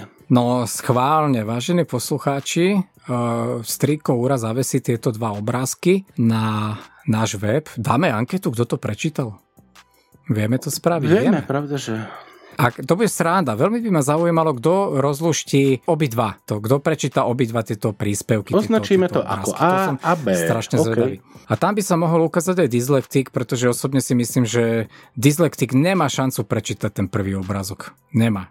Zdravý človek, podľa mňa, aspoň ľudia v mojom okolí okamžite to vedeli čítať, bez problémov mi to prečítali. Manželka chytila do ruky a normálne to prečítala. Áno, lebo Ečko problém. je nahradené trojkou, Tčko sedmičkou, to sú tak dosť podobné, podobné I, I, Ičko jednotkou, to tak, vyzerá to celkom podobne, čiže Viem tam prečítať správa slouží no. a ohro, ohromojovci bylo. A tým končím. Ohromujúci vieci sú tam. Ne, ne, neprečítam no. proste súvislý no. text. Nemám šancu. Je to pre mňa veľmi rozbité. Dobre, no. Dobre, to zavesíme to na web a teraz si poďme povedať teda, čo môžeme pre týchto ľudí spraviť? Ja mám taký pocit aj z tých informácií, čo mi dal môj syn, že je tomu venovaná pozornosť. Týmto ľuďom sa tie úlavy nejakým spôsobom dajú dať tejto spoločnosti, už to nejak funguje. Až mám pocit, že aj niektorí somári, ktorí, ktorí v hlave majú vykradnuté, tak sa vyhovárajú na všelijaké takéto dysfunkcie, čo nie je vôbec fér. V každom prípade by mala fungovať rodina. Tak Lebo... ako, nehnevaj sa, ale táto veta Amblok teraz, nie, to nie je o dyslexii, platí proste na všetko.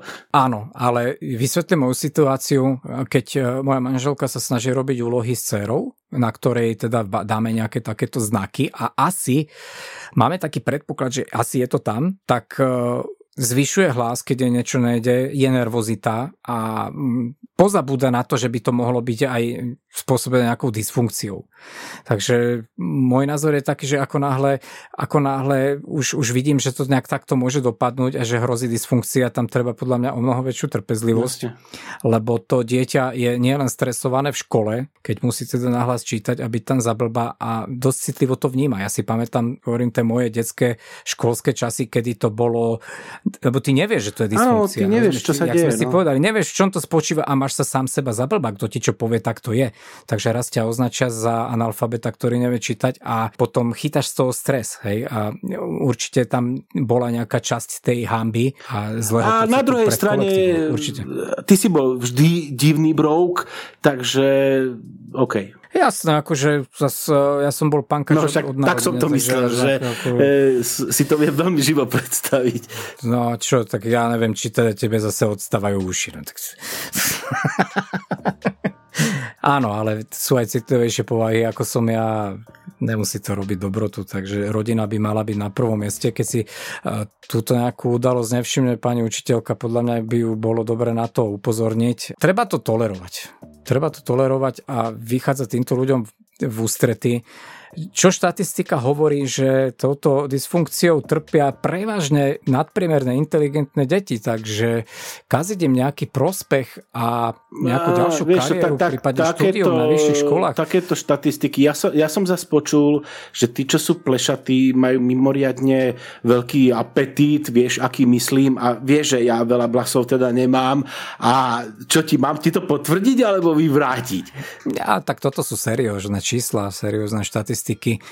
Týka sa to aj aj iných diagnóz, takže nečuduj sa, keď budeš počuť, že Edison s Einsteinom boli tiež dyslektici a máš ich za blbých. No, je to tak proste. Týmito diagnózami trpia väčšinou nadpremerne inteligentné deti a preto by bola škoda, keby, keby kvôli takémuto zádrhelu mali komplikácie s ďalším štúdiom a mali nejaký handicap v rámci spoločnosti. Je dobre znamenie to, že ich proste oddelujú a majú nejaký individuálny prístup. Až keď mi to bolo vysvetlené, až mám pocit, že je to skôr zneužívané. A neviem, čo je na tom pravdy. Dostala sa mi nejaká informácia, že vraj aj nejaké dotácie sú vyššie keď sa nahlasí počet nejakých no, detí s dysfunkciami. Takže, Pravda, že áno. Aby sa zase nestal presný opak, že sa budú umelo zháňať no, deti s dysfunkciami. Samozrejme je to tak, pretože tam treba špeciálnych pedagógov, viac času, čiže to sú nejaké normohodiny navyše. No je to logické. No a to, samozrejme potom je e, to, tamto riziko, ktoré hovorí, že sa tam budú snažiť všetky deti proste nastrkať, ktoré sa len dá kvôli peniazom. Isté, že to riziko tam je. Ešte som prebehol jednu takú podstatnú poznámku. Odborníci tvrdia, že ako prvé by sa malo absolvovať vyšetrenie u otorino, laryngologa a očného lekára, aby sa vylúčili iné príčiny tej dysfunkcie alebo mm-hmm. proste to zhoršeného čítania. V rámci tejto témy už neviem, čo by som iné povedal. Dúfam, že som tým, že som bol taký otvorený a niečo vyťahol aj na seba z minulosti, pomohol alebo zmenil náhľad rodičov, ak náhodou je nejaký problém s čítaním a dúfam, že ak sa v rodine nejaký dyslektik objaví, tak som práve pomohol k tomu, aby sa, aby sa predišlo k nejakému nevšimnutiu si tejto dysfunkcie. Bol by som veľmi rád, lebo ako som povedal, nebolo to moc príjemné ešte vo svete, kedy to bolo tabu a o tejto dysfunkcii sa nevedelo. A ja by som to teda uzavrel slovami hlavne nech funguje rodina. A poďme na Majak odporúča.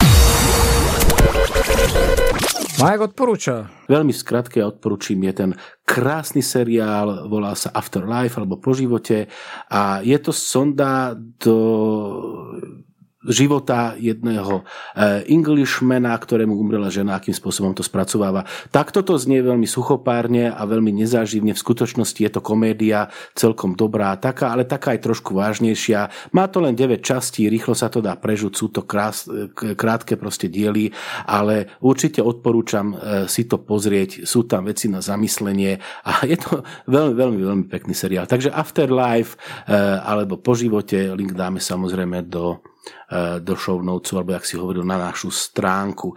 A knihu na záver myslím si, že máme obaja. Hej, hej, ja nič odporúčať nebudem, nemám nič pripravené také extra, čo by, čo by stalo za to odporučiť ostatným. Alebo predsa uh, odporúčim to prekvapenie, ktoré sme teda pre vás pripravili v podobe nejakých tričiek, malo nejaké pozadie. To znamená, že sa to muselo tlačiť v nejakej tlačarni a v nejakej firme. Ak potrebujete nejaký merch, a nejakú tlač na trička, e, tak e, odporúčam práve firmu, v ktorej sme tieto trička tlačili, je to firma Merčiu. Prima chalani a vyšli nám dosť v ústrety, takže ďakujeme a, a dúfam, že... To je tá finančná stránka veci, ale skôr by som vyzdvihol to, že tie trička sú mimoriadne kvalitný ten materiál. Ja som bol prekvapený tou, tou hrúbkou aj váhou, že to není proste nejaká e, niečo, čo sa ti spere proste raz, dva, aj tá potlač e, vyzerá, že vydrží, vydrží dosť dlho. Popravde, ako je, u nich to funguje customu. Objednáš si predok, objednáš si zadok, čo sa týka potlače a Som rád, že si textil. doplnil, čo sa týka potlače vieme, o čom sa bavíme. E, fungujú tak, že majú, aby som ich zase neurazil, tak majú laserovú tlač a majú sieťotlač s tým, že textil majú tam zo pár druhov tričiek a ja som schválne zobral tú ako kvalitatívne tú horšiu, pretože keď som mal ešte z tejto tlačarne tie a kvázi akože lepšie trička, čo mi bolo odporúčené jedným zamestnancom, tak ja neviem, tam je síce napísané, že je to 100% bavlna, ale ja furt pod tým cítim nejaký polyester alebo mám z toho taký nepríjemný pocit, ja keby tie trička boli odžubané. to nehovoríš Napíšu... o tých, čo máme, lebo tie sú mimoriadne nie, príjemné práve, na dotyk. Nie, práve, že takto, ono, ono, ono tá kvalita toho textilu, tam sa hodnotí aj nejaká gramáž na centimetr štvorcový. Hej. Takže my sme zobrali menšiu gramáž, čo sa pokladá za horšiu kvalitu, ale moja osobná skúsenosť bola, že to tričko, ktoré mi bolo odporúčené ako kvalitnejšie, tak je v konečnom dôsledku horšie, pretože tam ja, tam, ja proste nemôžem si pomôcť, ja neverím tomu, že to je bavlna. Chcel som dobré tričko overené, bavlnené, tak sme odbiednali toto. Môj názor je, že je dosť kvalitné a aj tá samotná potlač, je to sieťotlač, malo by to vydržať malo by vydržať aj jadrovú katastrofu, proste je to kvalita a týmto pádom veľmi pekne ďakujem chalanom z, z firmy Merču. No a môžeme ísť na tú knihu. Dobre, tak choď ty, ukončím to ja. A, tak si sa rozhodol? A vieš, čo je blbé, že ja som, ja som si túto nejakú osnovu tvoril asi pred mesiacom, vtedy, keď sme mali veľké ambície urobiť veľmi rýchlo ďalší podcast. A aj túto knižku som tým pádom mal dopočúvanú už vtedy. A postupom času som úplne aj zabudol, že aká tá knižka bola. Nie na jej obsah, ale už proste na tú kvalitatívnu časť. A vôbec nepamätám tie predely. Dobre, tak to nehrnčekuj, ale keď sa ti to ľúbilo... To... Nie, ja to, ja to kvázi ohrnčekujem, pretože tak som slúbil, že každú knihu, ktorá teda vyjde odo mňa, dostane nejaké hrnčeky, ale dohodneme sa, že tie hrnčeky budú až na stránke. Ohodnotím iba samotnú knižku. Takže knižka sa volá Teórie podivnosti. Autorka sa volá Pavla Horáková, načítavala ju e, Jitka Ješková, vydavateľ Van Hot Book, takže jak hovorím, overená značka, čo vydá Van Hot Book je pecka. Je to knižka z kategórie, ktorá sa volá, že spoločenská próza. Ja osobne Musím povedať, že ja takúto kategóriu, že mne to píska v ušiach a neviem si dosť dobre predstaviť, ako čo to je spoločenská proza, ale budíš, takže nie je to žiadna e, detektívka, je to spoločenská proza. No, nájdete ho pod týmto šuflíkom.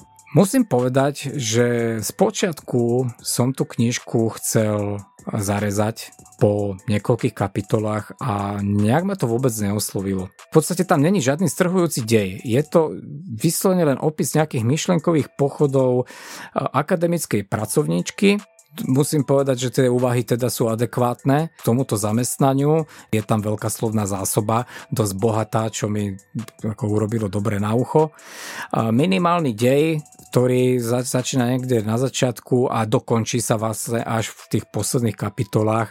Takže všetko sú to len nejaké úvahy. Napriek tomu je to podľa mňa veľmi, ale veľmi dobrá kniha.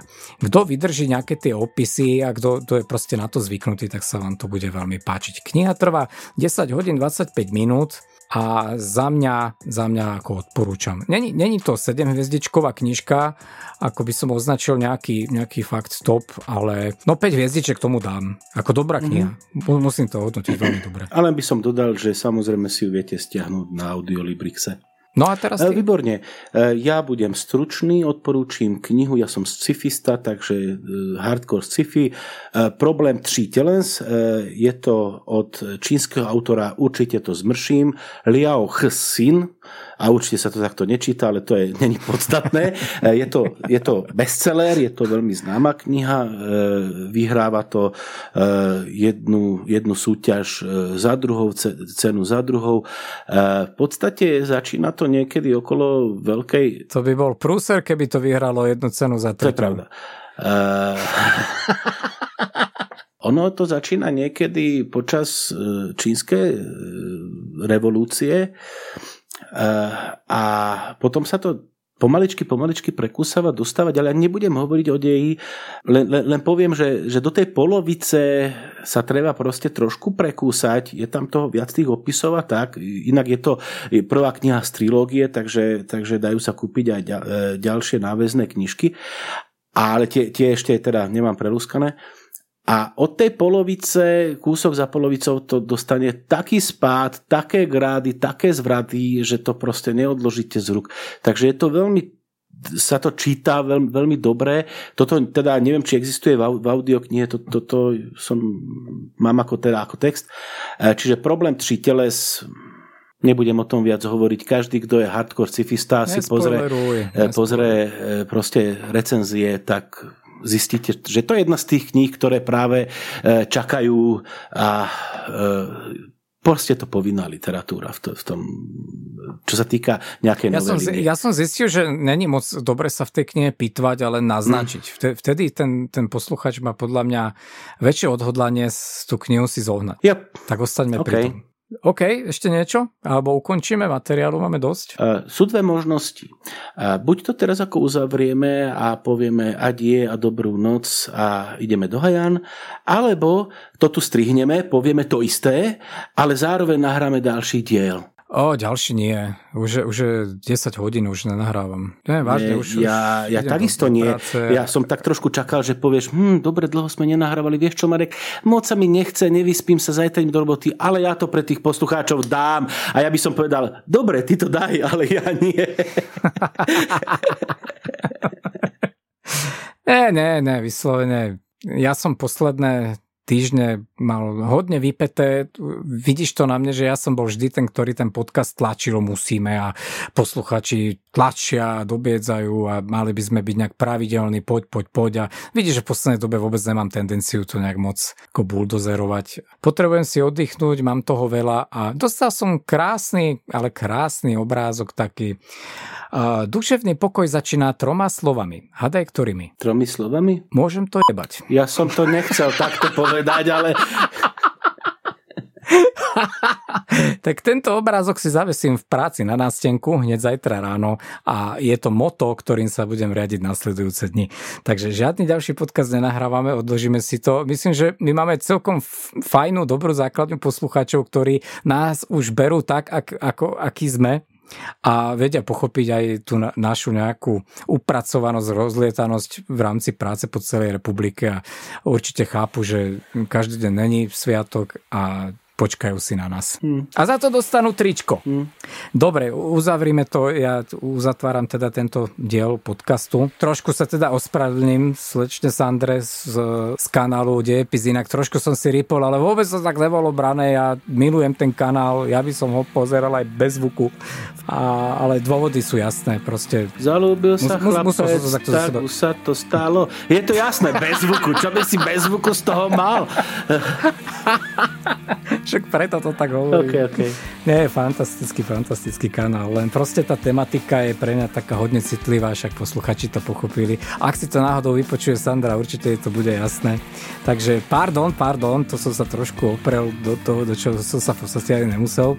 Myslím si, že téma to bola dobrá a prospešná, lebo fakt, že e, tá nejaká vzdelanosť a to školstvo Mm, je to alarmujúci nejaký stav a s tým, s tým je spojené aj nejaké čítanie. Isté, isté, ja by som len dodal teda, že www.kurabeska.sk a hlavne nás dielajte na Facebooku, prosím vás. Dobrú noc. Takže ďakujeme všetkým poslucháčom, že ste sa dopracovali až sem lebo to značí o tom, že ste si vypočuli celý podcast a my sa už tešíme, ako budeme pre vás nahrávať číslo 23. Prípadne ste si to len pretočili nakoniec, jak to robí veľa ľudí, takže čaute a dobrú noc. Ahojte, majte sa. A Uráčik si tu? Som, Halo? Sam, sam, sam, sam. Á, chvála Bohu, chvála Bohu. Taký malý, taký malý bonusiček ešte, pretože kvázi sme podcast, ktorý sa venuje technológiám a my sme zabudli na jednu dôležitú vec. Na tú kľúčovú. Na tú kľúčovú. A ktorá to je? Že rodina je základ? Nie, to sme povedali. Tak druhú Nie, kľúčovú vec. Povedali. Druhú kľúčovú no vec. No práve na tie technológie. No čo tým dyslektikom, čo by tak mohlo vylepšiť náladu a s čím sa tak lepšie číta ako z papiera? A čo tak vymieňať fonty? Kde by si to asi tak navrhoval, kde by si to robil? Mm, že, že, že by som mal súkromnú tlačiareň a vytlačil si tú knižku vo svojom Počúvaj, fonte? toto je ti dobrý nápad, ale dosť drahý. Nemáš lacnejší nápad.